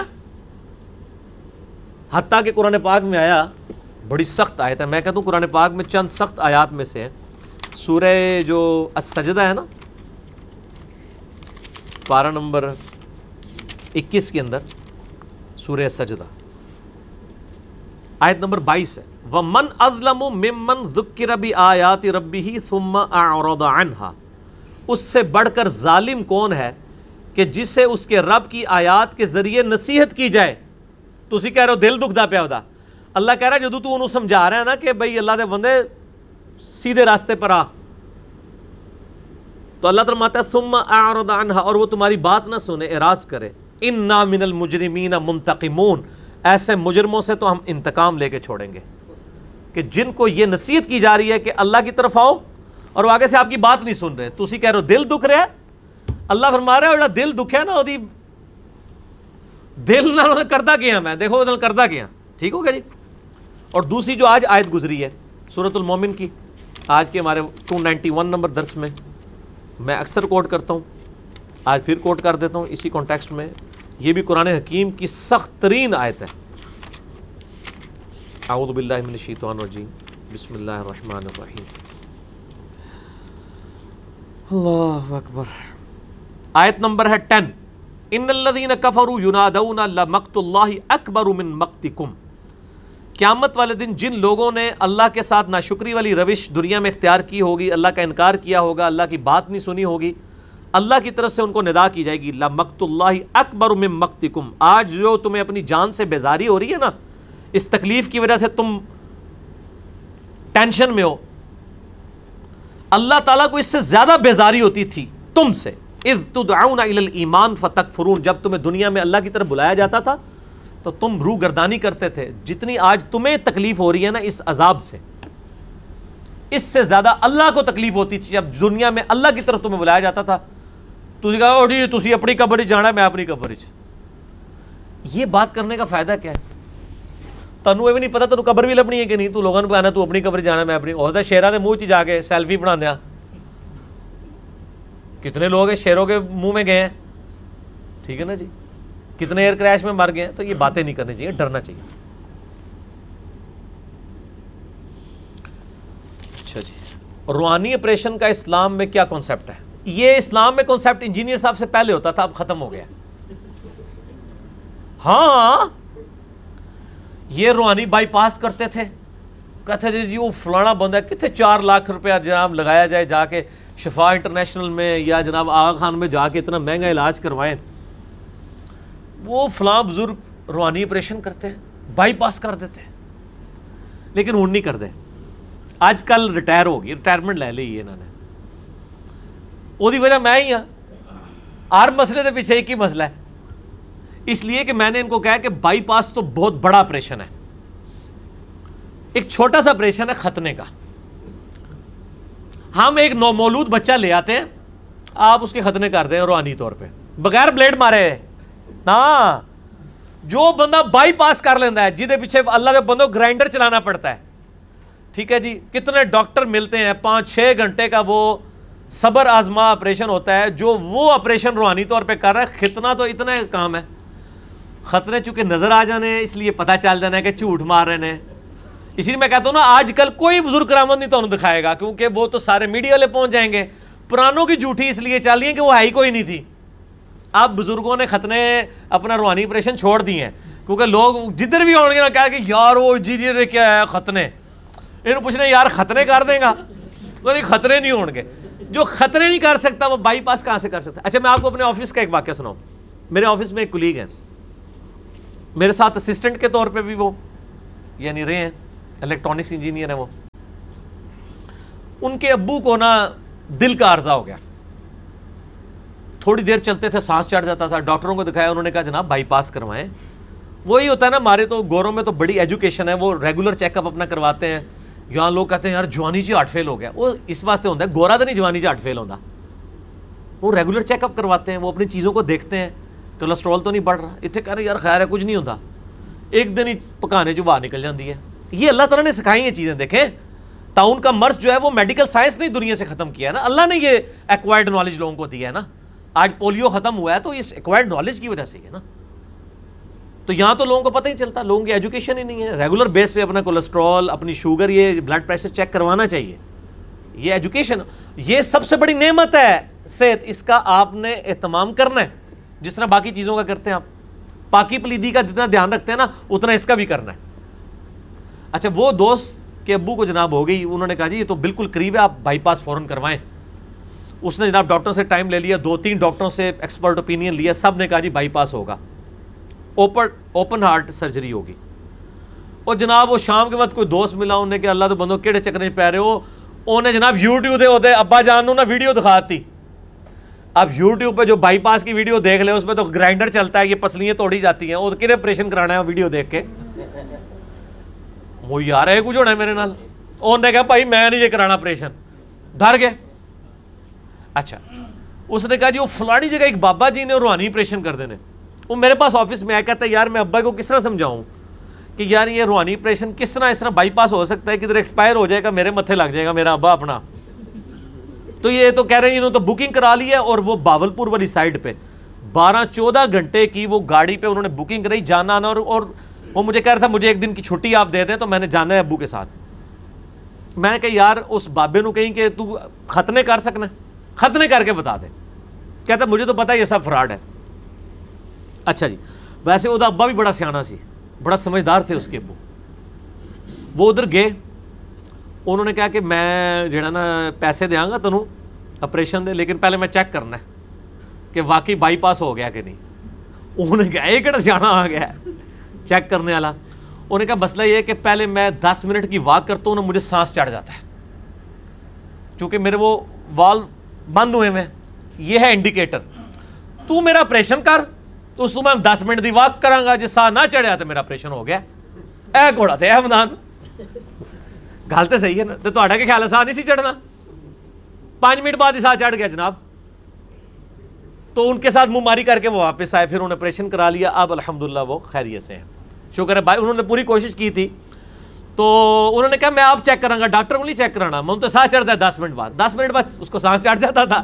وال کا اس نے کہا ہوں نہ چڑھا تھا مطلب میں ٹھیک ہو گیا۔ ٹھیک ہو گیا تو یہ ختنے کیا کرے روحانی آپریشن اچھا جی۔ اون نہیں ہوئے گا انشاءاللہ۔ مرد کا ستر کتنا ہوتا ہے؟ ناف سے لے کے گھٹنوں کے نیچے تک، اجماع ہے اس کے اوپر۔ بخاری مسلم میں حدیثیں بھی موجود ہیں، اس کو سپورٹیو مشکات میں آپ ستر والے چیپٹر میں بھی آ جائیں سیلفیاں لینا اور تصویر بنانا، ویڈیو بنانا کس آیت اور حدیث کی روح سے جائز ہے؟ جائز ہونے کے لیے آیت اور حدیث نہیں چاہیے، ناجائز کے لیے چاہیے۔ ہر چیز اپنی اصل میں حلال ہے، تا وقت کہ حرام نہ کر دی جائے۔ ایسی تصویریں جس میں یعنی مرد و عورت کا اختلاط ہو، بے حیائی پر مبنی ہو، وہ تو ویسے ہی حرام ہے، چاہے ویڈیو میں ہو، چاہے تصویر میں۔ باقی اگر کچھ سیلفی اپنی لیتا ہے، بالکل لے۔ لیکن یہ نہ ہو کہ وہ جناب عمرے پہ گیا ہوا ہے ہوتے دس دس منٹ بعد سیلفیاں لے کے فیس بک تے اسٹیٹس اپلوڈ کر رہے ہیں۔ اور اس کی وجہ سے وہ مطلب اپنا وہ ثواب بھی ضائع کرنا چاہتا ہے ریاکاری کی وجہ سے۔ پھر تو ہم اسے کہیں گے اپنے اوپر خود فتوا لگائے، ہم نہیں لگاتے اس کی دل کی کیفیت کیا ہم اپنے لیے نہیں گوارا کرتے کہ اس طرح کی تصویریں بنا کے چڑھائی جائیں۔ باقی پکچرز کے اوپر اسلامک رولنگز آن پکچرز اسلام میں تصویر کی شرعی حیثیت یوٹیوب پہ میرا کلپ ہے، وہ آپ دیکھ لیں۔ اس میں نے دلائل دیے کہ کون سی تصویریں جو عبادت کے لیے بنائی جاتی ہیں، وہ حرام ہے۔ اور مرد و عورت کا اختلاط، وہ علی حرام ہے۔ دین کی تعلیم کے لیے ایم اے اسلامیات کرنا چاہیے، یا ایم اے عربی کرنا چاہیے، یا ایم فل کرنا چاہیے، یا پی ایچ ڈی کرنا چاہیے، یا اسلامیات میں ایم اے ایم اے نہیں، ایم اے۔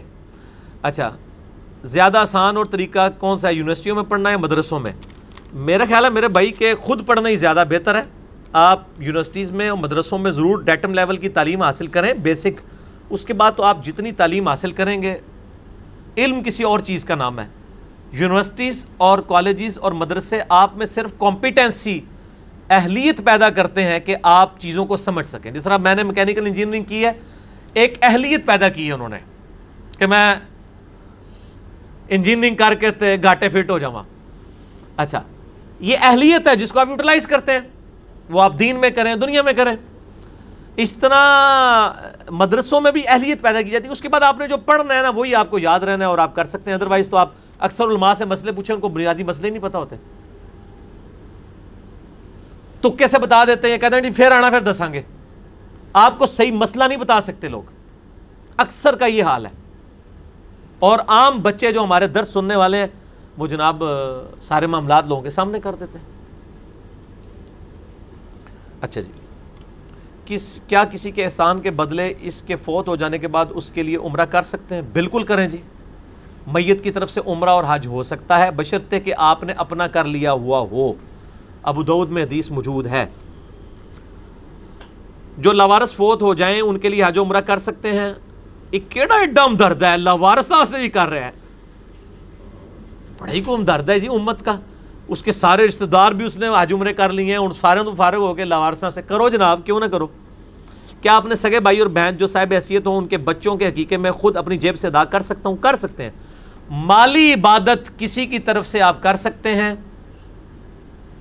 نیابت اسے کہتے ہیں۔ مالی عبادت میں نیابت ہو جاتی ہے۔ جسمانی عبادت میں نہیں ہوتی۔ نماز آپ کسی کی طرف سے نہیں پڑھ سکتے اللہ یہ کہ بخاری مسلم میں ہے۔ اگر کسی کے منت کے روزے ہوں تو آپ اس کی طرف سے قریبی رشتہ دار رکھیں۔ نمازیں نہیں پڑھ سکتا، فرض روزے نہیں رکھ سکتے، حج و عمرہ کر سکتے ہیں، وہ مالی پلس جسمانی ایک ایکسیپشن ہے۔ آپ زکوٰۃ کسی دوسرے کی طرف سے بھی ادا کر سکتے ہیں، قربانی کسی دوسرے کی طرف سے ادا کر سکتے ہیں۔ جائز قرضہ کسی دوسرے کا ادا کر سکتے ہیں۔ نبی الاسلام نے بخاری مسلم میں آیا کہ ایک مقروض کا جنازہ لایا گیا، آپ نے فرمایا میں نہیں پڑھتا۔ ایک میں تو آتا ہے کہ ایک سیابی نے ذمہ داری لی، دوسرے میں آپ نے فرمایا ان نبی اولا بالمؤمنین من انفسہم و ازواج مہاتہم آپ نے یہ تلاوت کی اور آپ فرمایا میں سب سے زیادہ حقدار ہوں کہ میں اپنے امتیوں کا قرض اتاروں۔ تو آپ سے نے وہ قرض اتار دیا۔ اس کے بعد جنازہ پڑھایا۔ کیا حکا اور سگریٹ بھی منشیات میں آتے ہیں؟ جناب کو شک ہے؟ اس کو چیک کرنے کا طریقہ جو شرابی ہے، اس سے پوچھیں کہ سگریٹ بھی نشہ کہے گا۔ ہاں کیوں نہیں؟ منو آدھے میں نشہ کرنا۔ دوسرے سے پوچھے نا تو وہ مانے گا۔ سگریٹ والا تو نہیں مانے گا۔ اور سگریٹ والے سے پوچھے، یار، سگریٹ تو ٹھیک ہے، شراب وہ تو بہت جی۔ بہت برا کام ہے۔ شراب والے سے پوچھیں تو کہ گا، سگریٹ او ہو جی پھیپڑے خراب ہو جاتے ہیں جی۔ یہ تو شراب تو ہی پیڑی چیز ہے۔ تو جو نشہ ہے، وہ نشہ ہے میرے بھائی۔ میرا اس کے اوپر یوٹیوب کے اوپر کلپ چڑھا ہوا ہے کہ گناہ کے زمرے میں یہ چیزیں آتی ہیں۔ سگریٹ ہو، نسوار ہو، ایون پان اور گٹکا، جو اب آپ دیکھیں، کے پی میں اور کراچی میں سب سے زیادہ مریض ہیں اس وقت گلے کے کینسر کے اور منہ کے کینسر کے، وہ گٹکا اور پان کی وجہ سے۔ اسی لیے اب باقاعدہ یعنی جو ریلیجس لوگ ہیں، وہ اس کی الیاس قادری صاحب تو بہت عرصے سے ہی یعنی ان کے جتنے فالوورز ہیں، انہوں نے منع کیا ہے پان نہیں کھانے۔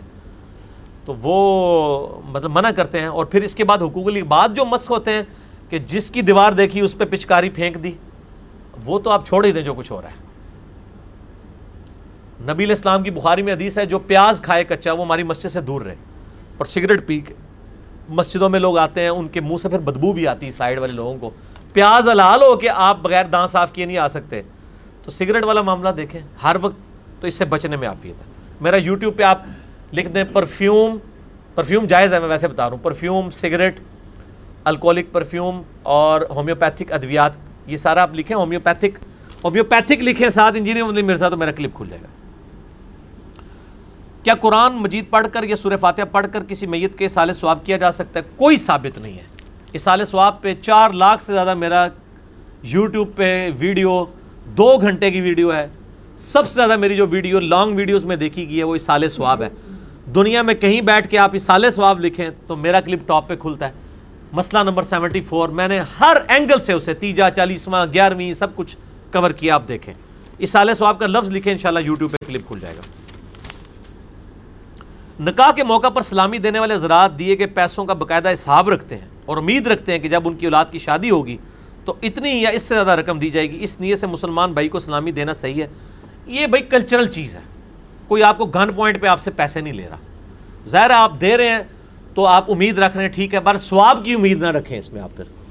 کیونکہ آپ ایک نئے شادی شدہ جوڑے کے ساتھ حسن اخلاق نہیں کر رہے، بلکہ پاجیاں نبھا رہے ہو جنہوں پنجابی کہتے ہیں تو پھر یہ پاجیاں جو آپ پاجیاں ہی ہیں، سواب نہیں ملے گا۔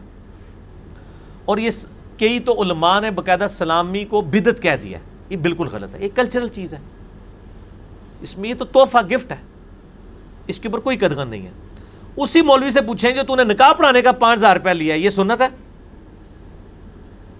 اس طرف اس نے کبھی وسوسہ بھی نہیں اس کو آیا ہوگا کہ میں نے اس طرف بھی سوچنا ہے کہ یہ مولوی جو پیسے لیتا ہے نکاح پڑھانے کے، یہ جائز ہے کہ نہیں؟ یہ سوال کبھی نہیں ہوتا۔ اور اسلامی ثابت نہیں ہے۔ دیں یار، کوئی مسئلہ نہیں۔ بچی کی بدائی سے لے کر اس کی شادی تک ماں باپ اس کی فکر میں رہتے ہیں کہ اس کی شادی کا انتظام کیسے کرنا ہے، اس کے لیے وہ قرض بھی لیتے ہیں، جہیز اور بارات کا کھانا کلچرل ایکٹیویٹی ہونے کے باوجود ماں باپ کے لیے خوشی سے زیادہ ایگو اور معاشرے میں عزت رکھنے کا سبب بن چکی ہے۔ تاکہ ان کی بیٹی بیٹی کو سسرال میں باتیں نہ سننی پڑیں۔ بالکل صحیح لکھا ہے آپ نے۔ اور یہ بہت بڑا المیہ ہے۔ ان معنوں میں تو واقعی پریکٹیکلی جہیز ایک لانت بن چکی ہے۔ لیکن اگر کوئی شخص اپنے شوق سے دیتا ہے، ان معنوں میں جہیز لانت نہیں ہے۔ اگر کوئی باپ اپنی بیٹی کو جو ہے وہ گفٹ دینا چاہتا ہے، وہ ضرور دے۔ ڈیمانڈ کرنے والے کو زیادتی ہے، یہ مطلب نہیں کرنا چاہیے۔ اور اس کے لیے پہلا قطرہ وہی لوگ بنے نا جن کے اپنے بیٹے ہیں۔ سوال تو لکھ دیتے ہیں۔ اپنی بیٹیوں کے لیے تو لکھ دیتے ہیں۔ جب اپنے بیٹوں کے بیانے کی باری آتی ہے تو اس وقت یہ ساری باتیں بھولے ہوتے ہیں۔ تو بارش کا پہلا قطرہ خود بنے نا۔ ایک خیال ہے کہ مذہب ترقی کی راہ میں رکاوٹ ہے۔ آپ کا کیا عقیدہ ہے؟ میرے نزدیک تو مذہب نہیں، مذہبی پیشوا جو ہیں وہ ترقی اور مذہب کی راہ میں بھی رکاوٹ بنے ہوئے ہیں۔ اوائل سائنس کی جو ابتدائی ترقی ہے، وہ ساری مسلمان سائنٹسٹ کے ذریعے ہوئی ہے۔ اور یہ گوروں سے آپ پوچھ لیں۔ کیمسٹری ہو، الجبرا ہو، الجبرا تو لفظ ہی جو ہے وہ عربی کا ہے، جس کے اوپر پوری آپ کا بولین الجبرا اور پھر یہ ساری چیزیں، پوری موبائل ٹیکنالوجی، الیکٹرانکس کی ٹیکنالوجی کھڑی ہے۔ یہ سب کا سب جو ہے وہ مسلمانوں کی جو ہے وہ ڈسکوریز ہیں۔ اور میرا ایک یوٹیوب پہ کلپ بھی ہے کہ science is a common religion among humanity science کسی مذہب کی علامت نہیں ہے۔ تمام دنیا کے مذہب میں یہ مشترکہ اسکول آف تھاٹ ہے۔ کئی ترقی مسلمانوں نے کرائی ہے، کئی یہودیوں نے، کئی عیسائیوں نے۔ عیسائیوں میں کتنے بڑے بڑے سائنٹسٹ آئے ہیں۔ آئزک نیوٹن ہے، عیسائی تھا۔ آئنسٹائن ہے، اور لوگ ہیں۔ کئی ایتھیسٹ ہیں۔ تو سارے مذہب کے ماننے والے لوگوں نے پوری پوری ان پٹ دی ہے۔ اس لیے یہ کامن اسکول آف تھاٹ ہے، یہ کسی کے کھاتے میں نہ ڈالیں۔ مذہب ترقی کی راہ میں ہاں ترکنے کے راہ میں ضرور رکاوٹ ہے۔ ترک جاؤ۔ پنجابی اللہ ترک، گندگی۔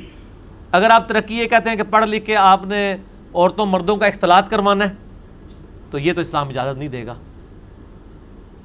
آج عورت کو کموڈٹی بنا دیا ہے یورپ کے معاشرے نے۔ لوگ چیخ رہے ہیں کہ عورت کی عزت نہیں ہے، اور آپ کو پتہ ہے، سب سے زیادہ پراپوگنڈا اسلام کے خلاف ہوتا ہے کہ یہ عورتوں کے خلاف ہے۔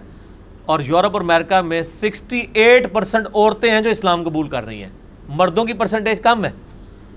وہ عورتیں کہتی ہیں کہ ہم سکیور فیل کر رہی ہیں۔ وہ برقعے کے اندر سکیور فیل کر رہی ہیں اور جو نسل مسلمان عورت ہے، اس کو آپ کو سمجھانا پڑتا ہے کہ برقع کر، چہرے کا نقاب کر۔ اور یوسف ایسٹس کہنے لگے کہ مجھے ایک عیسائی عورت نے فون کیا۔ اس نے کہا، میں اسلام قبول کروں گی، لیکن ایک چیز صرف رکاوٹ ہے کہ میں حجاب نہیں کر سکتی۔ تو اس لیے میں اپنے آپ کو چونکہ تیار نہیں کر پا رہی، اس لیے میں ابھی کلمہ نہیں پڑھ سکتی۔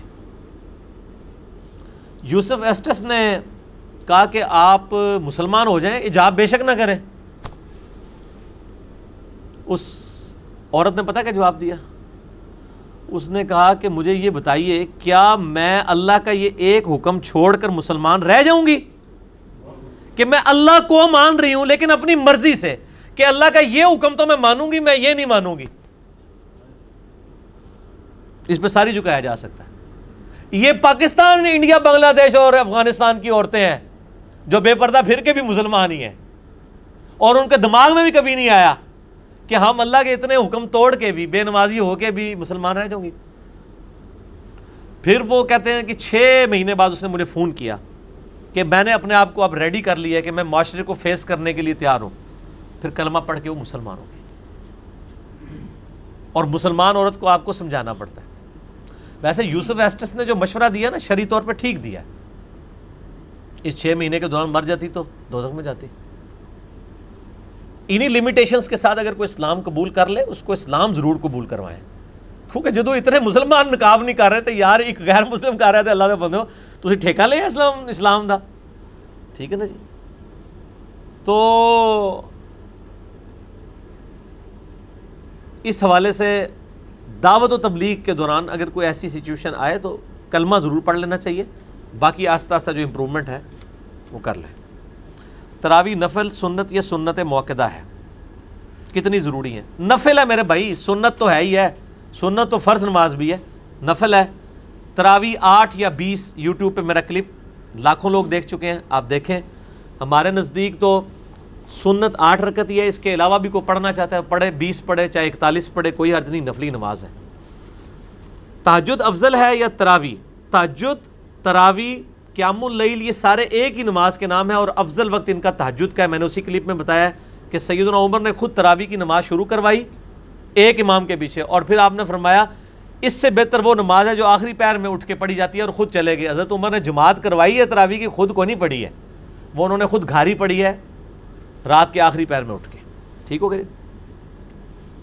علی بھائی، آپ نے سارے ٹاپک کور کر دیے ہیں۔ اب آپ غیر مسلم کے لیے دعوت اسلام ریکارڈنگ میں لے آئیں لے کے آئے ہوئے الحمد للہ میرے بھائی ہو کریٹڈ گاڈ یوٹیوب پہ لکھیں رچرڈ ڈاکنس کی پوری کتاب کا میں نے پوسٹ مارٹم کیا ہے۔ اس کے علاوہ ایتھیسٹ اور نان مسلم کے سوالات کے جوابات وہ بھی دیے ہیں۔ باقی کچھ سوالات ان کے ایسے ہیں کہ صرف مقدمہ کلیئر کرنا ہے۔ قرآن نے بھی غیر مسلم کے ہر اعتراض کا جواب نہیں دیا۔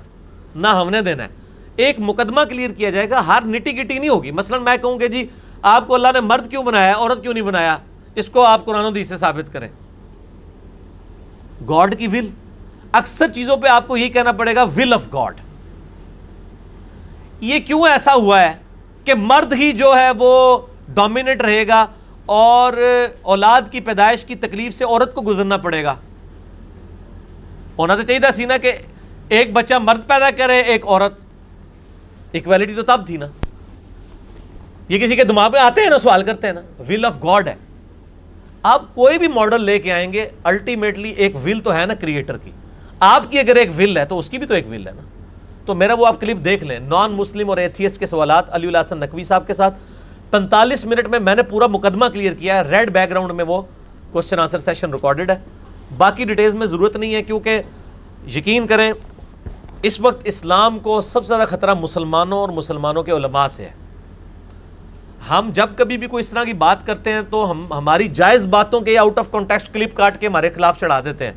کل کو ہم کسی کافر کی بات کوٹ کریں گے، صرف اس کوٹ ان کوٹ کرتے ہوئے اتنے حصے کو اٹھا کے تو کہہ دیے کہہ دیتا ہے؟ اور یہ کرتے ہیں۔ ہمیں بھی لوگوں نے مشورے دیے ہیں۔ میں یہ کہتا ہوں کہ ہم کبھی بھی جھوٹ کا سہارا نہیں لیں گے کسی کو بدنام کرنے کے لیے اور اپنی دعوت کو پھیلانے کے لیے۔ ہمارے ساتھ اللہ کی تائید ہے، وہ پھر اٹھ جائے گی۔ اگر آپ سمجھتے ہیں آپ کے ساتھ اللہ کی تائید ہے، آپ کسی سے نہ گھبرائیں۔ جو آپ کے خلاف پراپو گنڈا کر رہے ہیں، آپ چپ کر کے دعوت کا کام کریں، اس کے پراپو گنڈے فیل ہو جائیں گے۔ اور میں آپ کو بتاؤں، کتنے کٹر کٹر لوگ ہیں جو کہتے ہیں، ہم نے علی بھائی کے مخالفین کی ویڈیوز پہلی دفعہ دیکھی ہیں، پھر علی بھائی کی طرف آئے ہیں۔ ٹھیک ہے نا جی؟ ایک وہ کراچی میں عالم صاحب ہیں۔ میں نام نہیں لیتا، اس لیے میں ان کے لیے کچھ لفظ بھی استعمال کرتا ہوں، جو ٹوٹلی ایکٹر ہیں۔ ایک بات کے ایسے جواب دیتے ہیں کہ وہ اٹھو مت، بیٹھو، پتہ ہی نہیں چلتا۔ تو وہ ایکٹر صاحب نے ایک ویڈیو کلپ ریکارڈ کروایا۔ اس میں انہوں نے ڈکلیئر کیا کہ جی ابھی پریشانی کی بڑی سخت بات ہے کہ مسلمانوں میں ایک نیا فرقہ، انجینئرنگ فرقہ بننے والا ہے۔ اچھا۔ ان کو پریشانی ان فرقوں سے نہیں ہوئی ہے جو پہلے کے بنائے ہوئے ہیں، ان کے اپنے بزرگوں نے، دیوبان، بریلوی اور باقی لوگ یہ جو فرقے بنے، ان کی ان کو ٹینشن نہیں ہے۔ اچھا۔ وہ بندہ کہتا ہے جی میں ان کا بڑا فالوور تھا۔ تو کہتے ہیں، مجھے نہیں پتا تھا کہ انجینئرنگ فرقہ کون سا ہے۔ کہتا ہے، میں نے لکھا ہے انجینئرنگ فرقہ اور انجینئر محمد علی مرزا، تو میرا بھی کلپ چڑھا ہوا ہے اس کے اوپر ایک۔ انجینئرنگ فرقے کی حقیقت۔ کہتا ہے، پھر میں جب آپ کو سنا تو پھر سنتے ہی چلا گیا۔ پھر پتہ چل گیا کہ یار، یہ تو واللہ خیر الماکرین اللہ کی خفیہ تدبیر ہے۔ پچھلے سو سالوں میں ساٹھ ہزار کتابیں نبی علیہ السلام کے خلاف لکھی گئی ہیں۔ سب سے زیادہ اسلام تیزی سے ان سو سالوں میں پھیلا ہے۔ اللہ کی خفیہ تدبیر ہے۔ تو آپ خدا کو کبھی نہ بھولا کریں۔ پشت پہ خدا ہوتا ہے دعوت حق کی۔ دنیا میں بظاہر ناکامی بھی ہو جائے۔ الٹیمیٹلی کامیابی ہوتی۔ حضرت حسین علیہ السلام دنیا سے دنیاوی طور پہ ناکامی کے ساتھ گئے ہیں، لیکن اللہ کے حضور وہ ناکام نہیں ہے کامیاب ہے ٹھیک ہے؟ اس لیے کہ سچائی کی آواز بلند کی۔ ہے آج بھی جب کوئی بندہ کہیں حق کے لیے آواز اٹھاتا ہے تو وہ حضرت حسین کی مثال دیتا ہے۔ یہ تھوڑی کامیابی ہے، یزید کی مثال تو کوئی نہیں دیتا۔ یہی تو کامیابی ہے۔ ٹھیک ہے۔ تو حسینی فرقہ کہہ لیں یا انجینئرنگ فرقہ کہہ لیں، آپ نام جو مرضی رکھیں۔ دعوت حق ہمیشہ بلند ہوتی رہے گی انشاءاللہ۔ ایک مسلمان پہ دین کی تبلیغ کتنی فرض ہے، جس کا قیامت کے دن حساب ہوگا۔ جو آپ سے حساب ہونا نا میرے بھائی، وہ آپ کی رائیت ہے۔ جو بخاری میں حدیث ہے، تم میں سے ہر شخص جو ہے وہ نگبان ہے، اس کی رائیت کے بارے میں اس سے پوچھا جائے گا اور رائیت میں آپ کے بیوی بچے شامل ہیں۔ ماں باپ آپ کی ریت نہیں ہے۔ بیوی بچے۔ ماں باپ کو صرف اخلاق سے کہنا ہے، پابند کوئی نہیں آپ کے۔ اپنی پلی نبان گئے تو چلو انہوں نے فائدہ ہے۔ زبردستی صرف بیوی بچوں پہ ہے۔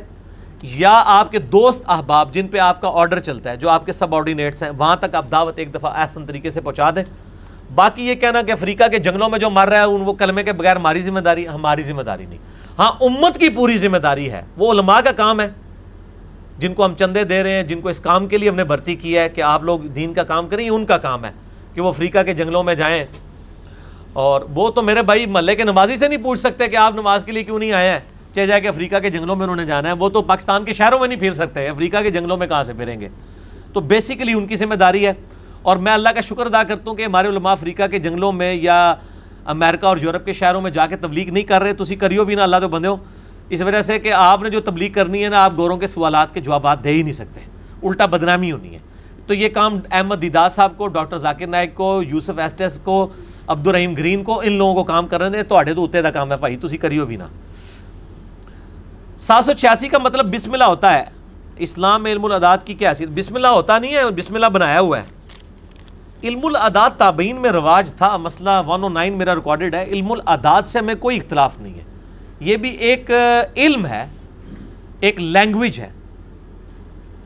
ٹھیک ہے جی؟ جیسے کوئی شخص، اب ہم عربی بھی رومن میں لکھ رہے ہیں۔ آپ کو پتا پورا قرآن اسلام تھری سکسٹی میں وہ پورا ٹائپ کیا ہے زائد بھائی نے خود نو مہینے لگا کے پورا قرآن رومن میں ٹائپ کیا ہے، تاکہ بنگالی، ہندی اور پاکستانی پڑھ سکیں۔ ٹھیک ہے نا جی؟ الحمد رب العالمین۔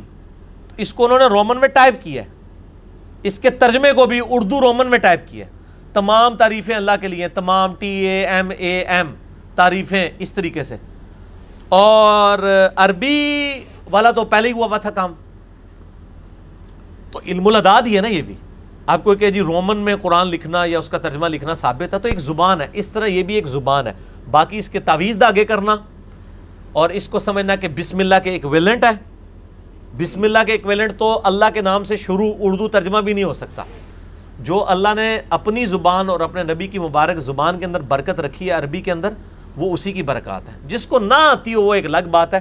باقی یہ جو تویز داغے چل رہے ہیں، یہ تو غلط ہے۔ بطر والے لیکچر میں آپ نے کہا کہ اگر کوئی دعائے قنوت نماز میں چھوڑ دے یا چھوٹ دے، تو سجدہ صاحب کرے۔ سوال یہ کہ آپ نے اجتہاد کس بنیاد پر کیا تھا؟ یہ اجتہاد ہی ہے، اس کو ماننا کوئی ضروری نہیں ہے۔ میں نے اس بنیاد پہ کیا تھا، چونکہ دعائے قنوت ایک بہت بڑا ڈفرنس ہے باقی نمازوں میں اور اس نماز میں، تو اگر رہ جاتی ہے تو آپ کر لیں۔ باقی المصنف ابن ابی شہبہ میں صحیح صنعت سے موجود ہے کہ عبداللہ بن عمر رضی اللہ تعالیٰ ہو بسا اوقات قنوت وطر میں جان بوجھ کے بھی دعائے قنوت چھوڑ دیتے تھے۔ یہ بتانے کے لیے کہ اس کے بغیر بھی وطر ہو جاتے ہیں۔ تو اس لیے میرا موقف یہ ہے کہ اگر کوئی سجدہ صاف نہیں کرتا تو کوئی مسئلہ نہیں ہے۔ اگر کوئی کرنا چاہتا ہے تو بے شک کر لے یہ صرف اجتہادی مسئلہ ہے۔ میرا سوال یہ ہے کہ اگر کوئی شخص روزہ نہ رکھ سکے اور فدیہ بھی نہ دے سکے یعنی غریب ہو، تو ایسا شخص کے لیے کیا حکم ہے؟ ایسے شخص کے لیے حکم ہے کہ وہ جو لوگ فدیہ دے رہے ہیں، ان سے فدیہ لے کے کھائے۔ جو زکوٰۃ دے رہے ہیں، ان سے زکوٰۃ لے کے کھائے۔ جو بخاری مسلم میں حدیث ہے، وہ جو ایک غریب آدمی آ گیا تھا، کھجوروں کے ٹوکرے والا واقعہ ہے۔ ٹھیک ہے جی؟ یا رسول اللہ، روزہ توڑ لیا، بیوی سے اس دواجی تعلق قائم کر لیا۔ فرمایا، ساٹھ روزے رکھ۔ بخاری مسلم دونوں میں اس نے کہا، اس میں ایک نہیں نبھایا گیا، ساٹھ کیسے رکھوں؟ فرمایا، ساٹھ مسکینوں کو کھانا کھلا۔ کہا، یا رسول اللہ، خود مسکین ہوں فرمایا، بیٹھ جا۔ اتنی دیر میں ایک بندہ کھجوروں کا ٹوکرا تحفے کے طور پر لے کے آیا۔ نبی علیہ السلام فرمایا، وہ کدھر گیا؟ روزہ توڑنے والا۔ یا رسول اللہ، میں۔ فرمایا، جا، یہ غریبوں میں تقسیم کر۔ اوتھے بھی انہوں نے جناب چھڑیا انہوں نے کہا، یا رسول اللہ، سب تو غریب، میں ہی ہاں۔ اس پہ بخاری مسلم الفاظ ہے کہ نبی علیہ السلام اتنے مسکرائے کہ ان کی داڑھیں ظاہر ہو گئی آپ نے فرمایا جا خود کھا لے، تیرے روزے کا کفارہ ادا ہو جائے گا۔ تو اسی حدیث میں میں بھی استاد کر رہا ہوں، جو اتنا غریب ہے کہ نہ کفارہ دے سکتا ہے، نہ کچھ ہے۔ جا کے ٹوکرے کٹھے کرے، مسجد سے جا کے افطاریاں کٹھی کر کے کھائے۔ ٹھیک ہوگا جی؟ روزے کی حالت میں باپ لینے سے کیا روزہ ٹوٹ جائے گا؟ بالکل ٹوٹ جائے گا۔ کیوں نہیں ٹوٹے گا؟ سائنٹیفکلی ٹوٹے گا۔ ٹھیک ہے جی؟ باپ لینے سے، سگریٹ پینے سے ٹیکا لگوانے سے، تینوں چیزیں صحیح بخاری میں عبداللہ بن عباس کا قول ہے، المصنف ابن ابی شہبہ میں اس کی پوری سند موجود ہے، بخاری میں تعلیقن ہے کہ جسم میں کوئی چیز داخل کرنے سے روزہ ٹوٹتا ہے، نکالنے سے نہیں۔ ایک بندہ بھاپ خود لے رہا ہے تو آپ کو پتہ ہے بھاپ بھی پانی کی ایک فارم ہے، اندر جا کے اس نے پانی بننا ہے۔ ایک تو ہے آٹومیٹیکلی جو آپ دھواں یعنی آ جاتا ہے اس کا ڈیزل کا پیٹرول کی گاڑیوں کا، وہ لگا چیز ہے۔ وہ لگ، اس سے بچنا محال ہے۔ اور یہ جو چیزیں ہیں نا، ان سے بچنا محال ہے۔ باقی جو معاملہ ہے نا، اس کا معاملہ الگ ہے۔ ٹھیک ہو گیا جی؟ تو اس لیے اس میں جائز ہے۔ کیا تراوی میں ختم قرآن کرنا سنت ہے؟ دلیل کے ساتھ وضاحت کریں۔ ختم قرآن کوئی سنت نہیں ہے۔ قرآن پڑھنا سنت ہے۔ البتہ یہ آتا ہے بخاری میں کہ نبی علیہ السلام، رمضان میں حضرت جبریل علیہ السلام کے ساتھ دورہ قرآن کرتے تھے ون ٹو ون اور جس سال آپ کی وفات ہوئی دو دفعہ کیا اور آپ نے سیدہ فاطمہ کو بتایا اس دفعہ دو دفعہ کیا مجھے لگتا ہے اگلے سال میں رمضان میں نہیں ہوں گا۔ تو وہ آپ نے تراوی نہیں پڑھائی تھی، بلکہ ون ٹو ون کیا تھا۔ بہرحال امت کے اجماع نے اسے ٹرانسفر کیا ہے کہ پورا قرآن مکمل کر لیں ادروائز صورتیں بھی ہو جائیں۔ ٹھیک ہے، کوئی عرض نہیں اس میں۔ اور ہیں سوال کوئی؟ اگر سوال ہیں تو آگے بھجوا دیں، یہ آخری سوال ہے میرے پاس۔ کیا حضرت بکر رضی اللہ تعالیٰ عنہ اور حضرت عمر نے تقدیر کے معاملے ڈسکس کرنے سے امت کو منع کیا ہے؟ اس سے گمراہی کا دروازہ کھلتا ہے۔ اس طرح کی تو حدیثیں بھی ہیں مرفوع کہ نبی صلی اللہ علیہ وآلہ وسلم نے تقدیر کے اوپر بحث کرنے سے منع کیا، لیکن کون سی بحث؟ میرے بھائی، تقدیر کے مسئلوں پہ ایسی بحث کرنا جس بحث میں کتاب و سنت کے دلائل نہ ہوں، بلکہ آپ اللہ تعالیٰ سے گلا شکوہ شروع کر دیں۔ وہ بحث منع ہے۔ میں نے مسئلہ تقدیر پہ دو سو آیات کور کی ہیں میرے بھائی۔ دو سو آیات اور درجنوں حدیثیں بخاری مسلم میں تو باقاعدہ تقدیر پہ چیپٹر ہیں۔ ان چیپٹرز کو کور کرنا تو ظاہر ہے کوئی بحث کرنا وہ گناہ تو نہیں ہے وہ تو نبی علیہ السلام نے خود کیا ہے۔ مسئلہ نمبر ایک سو تین ایک سو چار اے بی سی میرا تقدیر پہ چار لیکچر ہیں۔ سات گھنٹے کی ڈیوریشن مسئلہ تقدیر میں نے سمجھایا ہے اس میں وہ آپ دیکھ لیں۔ نہیں لکھ کے بھیجیں گے پوچھیں گے نہیں میرے بھائی۔ ٹھیک ہے اچھا جی۔ جو سوال پبلک کا تھا وہ میں نے کر دیا تو وہ باقی جو آپ اٹکٹ کے سوال کرتے ہیں نا، ان کی کون سا سوال ہے بتائیں؟ فدیے کے بارے میں میں بتا چکا ہوں کہ مسئلہ number fifty three A B C دیکھ لیں۔ فدیہ ایک وقت کا کھانا ہے جو دے دیں آپ، بس۔ جو آپ کھاتے ہیں۔ جی کروائے، ضرور کروائے۔ جتنا گڑ ڈالیں گے اتنا میٹھا ہوگا۔ بڑھاپے یا کمزوری کی وجہ سے چھوڑنے والے کا فدیہ ہوگا، بالکل ہوگا، ضرور ہوگا۔ کیوں نہیں ہوگا؟ فدیہ تو دینا ہی دینا ہے، کیونکہ روزہ فرض ہے۔ ٹھیک ہو گیا جی؟ دانت برش کرنے سے روزہ تو نہیں ٹوٹتا، دانت برش کرنے سے نہیں ٹوٹتا ٹوتھ پیسٹ نہ استعمال کریں، صرف ٹوتھ برش استعمال کریں۔ اور میں بتاؤں ٹوتھ پیسٹ جو ہے نا، میرے ساتھ تو یہ ہے کہ میں جب ٹوتھ پیسٹ روزے میں صبح استعمال کر لوں نا، ختم سحری سے پہلے، تو زبان خشک رہتی پورا دن۔ اس کی بجائے آپ مسواک استعمال کریں یا ٹوتھ برش صرف استعمال کر لیں، اگر روزے کے دوران کرنا ہے۔ ورنہ ختم سیری سے پہلے پہلے ٹوتھ برش ضرور کریں اور افطاری کے بعد کر لیں۔ دوران نہ کریں کیونکہ یہ ذائقہ ہے۔ ویسے تو بخاری میں موجود ہے کہ روزہ دار ہانڈی کا ذائقہ چکھ سکتا ہے، لیکن وہ تو ضرورت ہے۔ یہاں پہ ضرورت نہیں ہے کہ آپ ٹوتھ پیسٹ استعمال کریں، آپ ٹوتھ برش خالی استعمال کر لیں، دانت صاف ہو جائیں گے، یا آپ مسواک استعمال کریں۔ اور پھر بخاری مسلم کی وہ حدیث بھی تو دیکھیں نا کہ اللہ تعالیٰ کے نزدیک جو روزہ دار کی منہ کی بدبو ہے، وہ کستوری سے بھی بہتر ہے۔ تو اللہ کو تو یہ بدبو پسند ہے۔ ٹھیک ہو گیا جی؟ تو مسواک کریں۔ صحیح بخاری میں ہے کہ نبی اسلام روزے کی حالت میں بھی مسواک کیا کرتے تھے۔ ٹوتھ پیسٹ نہ کریں، صرف ٹوتھ برش کر لیں۔ اور ٹوتھ برش کرنے سے کافی صفائی ہو جاتی ہے۔ ٹھیک ہو گیا جی؟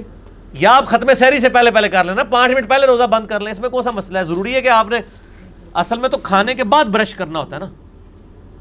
اب آپ نے کھانے کے بعد برش کیا نماز فجر پڑی سو گئے، تین گھنٹے بعد اٹھے، اب برش کیوں کر رہے ہیں؟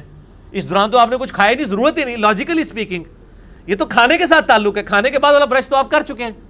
اسی طریقے سے میں نے دیکھا ہے، لوگ رات کو برش کر کے سوتے ہیں، صبح اٹھ کے پھر ٹوتھ پیسٹ کر رہے ہوتے ہیں، کھانے سے پہلے۔ ضرورت نہیں ہے۔ رات کو کر کے سوئے، صاف ہے۔ صرف کلی کر لیں یا مسواک سنت کے طور پہ کر لیں۔ برش کرنے کی ضرورت ہی نہیں ہے آپ کو، ٹوتھ پیسٹ۔ کیونکہ دانت تو آپ رات کو صاف کر کے سوئیں رات کو سونے سے پہلے ضرور صاف کر لیا کریں۔ اچھا جی اور؟ ٹھیک ہے جی۔ باقی وہ کدھر گئے؟ باقی سوال کدھر گئے؟ ختم ہو گئے سارے؟ چلے جی بڑا۔ ہے کدھر ہیں وہ؟ لیاؤ نا نال نہ روزے بھی، ان چونکہ آئی گئے میں کور ہی کر دیا نا، وہ شروع میں بس اب اس کے بعد کسی نے مجھے سوال نہیں بھیجنا۔ روزوں پہ آلریڈی میں نے بتایا، مسئلہ ففٹی تھری چونکہ اب رمضان شریف ہے، میں اس کو موٹا موٹا کور کر دیتا ہوں۔ میں نے اسکپ کر دیے تھے۔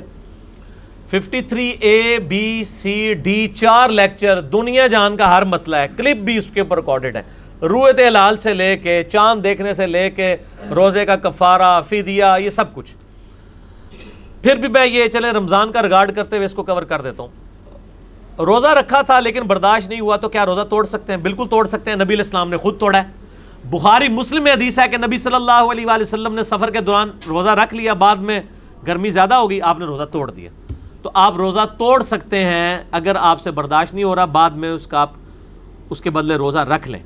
ٹھیک ہو جی؟ کیا غیر مسلم کے گھر روزہ افطار کر سکتے ہیں؟ بالکل کریں، اگر کھانا لال ہے تو ضرور کریں۔ نبی علیہ السلام نے غیر مسلموں کے تحفے قبول کیے ہیں۔ ایون جو جس یہودیہ نے آپ کو زہر دیا تھا، بخاری میں آتا ہے، کچھ صحابہ بھی شہید ہو گئے۔ وہ یہودیہ نے آپ کو دعوت پہ بلایا ہوا تھا، تو چھوٹے گوشت میں زہر ملا دیا بکری میں۔ تو نبی علیہ السلام نے تو یہودیوں کی دعوت بھی قبول کی ہے۔ اگر آپ کو خطرہ نہیں ہے جان کے اعتبار سے اور رزق حرام کے اعتبار سے تو بالکل کھائیں۔ روزے کے لیے سیری کھانا ضروری ہے۔ بالکل نبی الاسلام نے اس کی تلقین فرمائی ہے۔ صحیح بخاری میں موجود ہے کہ آپ صلی اللہ علیہ وسلم نے اس کو برکت والا کھانا فرمایا اور جات بوجھ کے جو سیری چھوڑنا ہے اس کو ناپسند فرمایا۔ نصف شابان کے بعد روزے رکھ سکتے ہیں، بالکل رکھیں۔ اگر آپ کنٹینیوسلی رکھ رہے ہیں تو صحیح مسلم میں ہے کہ نبی الاسلام پورا شابان کا مہینہ بھی روزہ رکھ لیتے تھے۔ نصف شابان کے بعد بھی رکھیں، لیکن بالکل جو کنزیکٹو رمضان سے دو تین دن پہلے ہے نا، ان دنوں میں نبی الاسلام نے روزہ رکھنے سے منع فرمایا تاکہ رمضان کا پروٹوکول ہو۔ شوال کے چھ روزے مسلسل رکھیں یا وقفے سے شوال کے چھ روزوں میں میرا کلپ موجود ہے۔ صحیح مسلم میں ابوداؤد ترمزی نسائی، ابن ماجہ، پانچ کتابوں میں حدیث ہے کہ جس نے رمضان کے بعد شوال کے شوال المکرم کے چھ روزے رکھے، وہ گویا پورے سال کے روزوں کے برابر ہیں۔ ہمیشہ کی طرح وہ روزہ رکھنے والا ہے۔ اس میں کوئی قید نہیں ہے کہ فوراً رکھنے ہیں مسلسل رکھنے ہیں، پورے مہینے میں جب مرضی پورا کریں۔ بعض کہتے ہیں نہیں ایک فوراً رکھ لو، باقی بے شک توڑ توڑ کے رکھ لو۔ نہیں، جب مرضی رکھیں، شوال کے مہینے میں چھ کی گنتی پوری کرنی ہے۔ چاہے وہ وقفے سے رکھیں، ساتھ رکھیں، بہتر یہ ساتھ رکھیں، ہم تو میرے بھائی ساتھ ہی رکھتے ہیں۔ کیونکہ روٹین بنی ہوئی ہوتی ہے، روزوں کا پتہ ہی نہیں چلتا۔ جیسے ہی آپ دو چار دن چھوڑ دیں نا، پھر روزہ رکھنا مشکل ہو جاتا ہے۔ ساتھ رکھنے کا پتہ ہی نہیں چلتا۔ تو ہماری تو الحمدللہ اس حوالے سے روٹین ہے، لوگوں کو ترغیب دلاتے ہیں کہ سات ہی شوال کے چھ روزے رکھیں۔ پورے سال کے روزوں کا سواب ہے جناب۔ موج، پوری سال بندہ جمعرات اور منڈے کا روزہ سنت رکھتا رہے اور ایک بندہ صرف شوال کے چھ روزے رکھ لے۔ اور یہ ثانی اللہ نے دی ہیں۔ اس کو آپ مذاق نہ سمجھیں کہ جی ایک بندہ تو ہر ہفتے سوموار اور پیر پیر اور جمعرات کا روزہ رکھتا ہے، صحیح مسلم میں حدیث ہے، اور ایک بندہ صرف سال کے بعد چھ روزے، یہ برابر کیسے ہو سکتا ہے؟ بالکل ہوگا۔ صحیح مسلم میں حدیث ہے۔ نبی صلی اللہ علیہ وآلہ وسلم اپنے گھر سے تشریف لے کے نماز پڑھائی، گھر آئے، پھر چلے گئے۔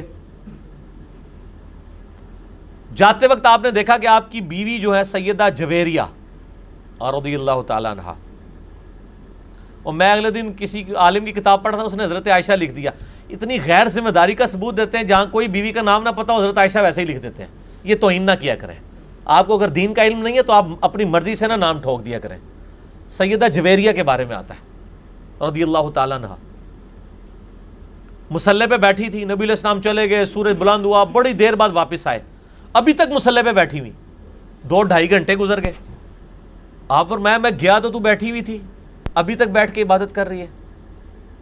تو ان کا یار وسلم، میں اس وقت سے عبادت کر رہی ہوں۔ تو آپ صلی اللہ علیہ وآلہ وسلم نے فرمایا کہ میں نے تو صبح سے بیٹھی، جو اعمال کر رہی ہے نا، میں نے ابھی آنے کے بعد چار کلمات تین دفعہ کیے اور مجھے تجھ سے زیادہ ثواب مل گئے ڈھائی گھنٹے کی عبادت ایک طرف اور ڈھائی منٹ بھی نہیں ہے۔ دس سیکنڈ کی عبادت ہے۔ سبحان اللہ و بحمدہ، عدد خلقہ و رضا نفسہ و زینت عرشہ و مداد کلماتی۔ یہ کلمات تین دفعہ پڑھ لیں۔ ہمارے صبح شام کے اذکار میں آپ نے فرمایا مجھے تم سے زیادہ ثواب ملے گا۔ انہوں نے نہیں کہا یا رسول اللہ مشقت تو میں نے زیادہ کاٹی ہے۔ بعض اوقات تھوڑی مشقت سے، سنت عمل کی برکت سے ثواب زیادہ مل جاتا ہے۔ ٹھیک ہو گیا؟ تو اس طرح شوال کے چھ روزے رکھیں، موجہ مارو۔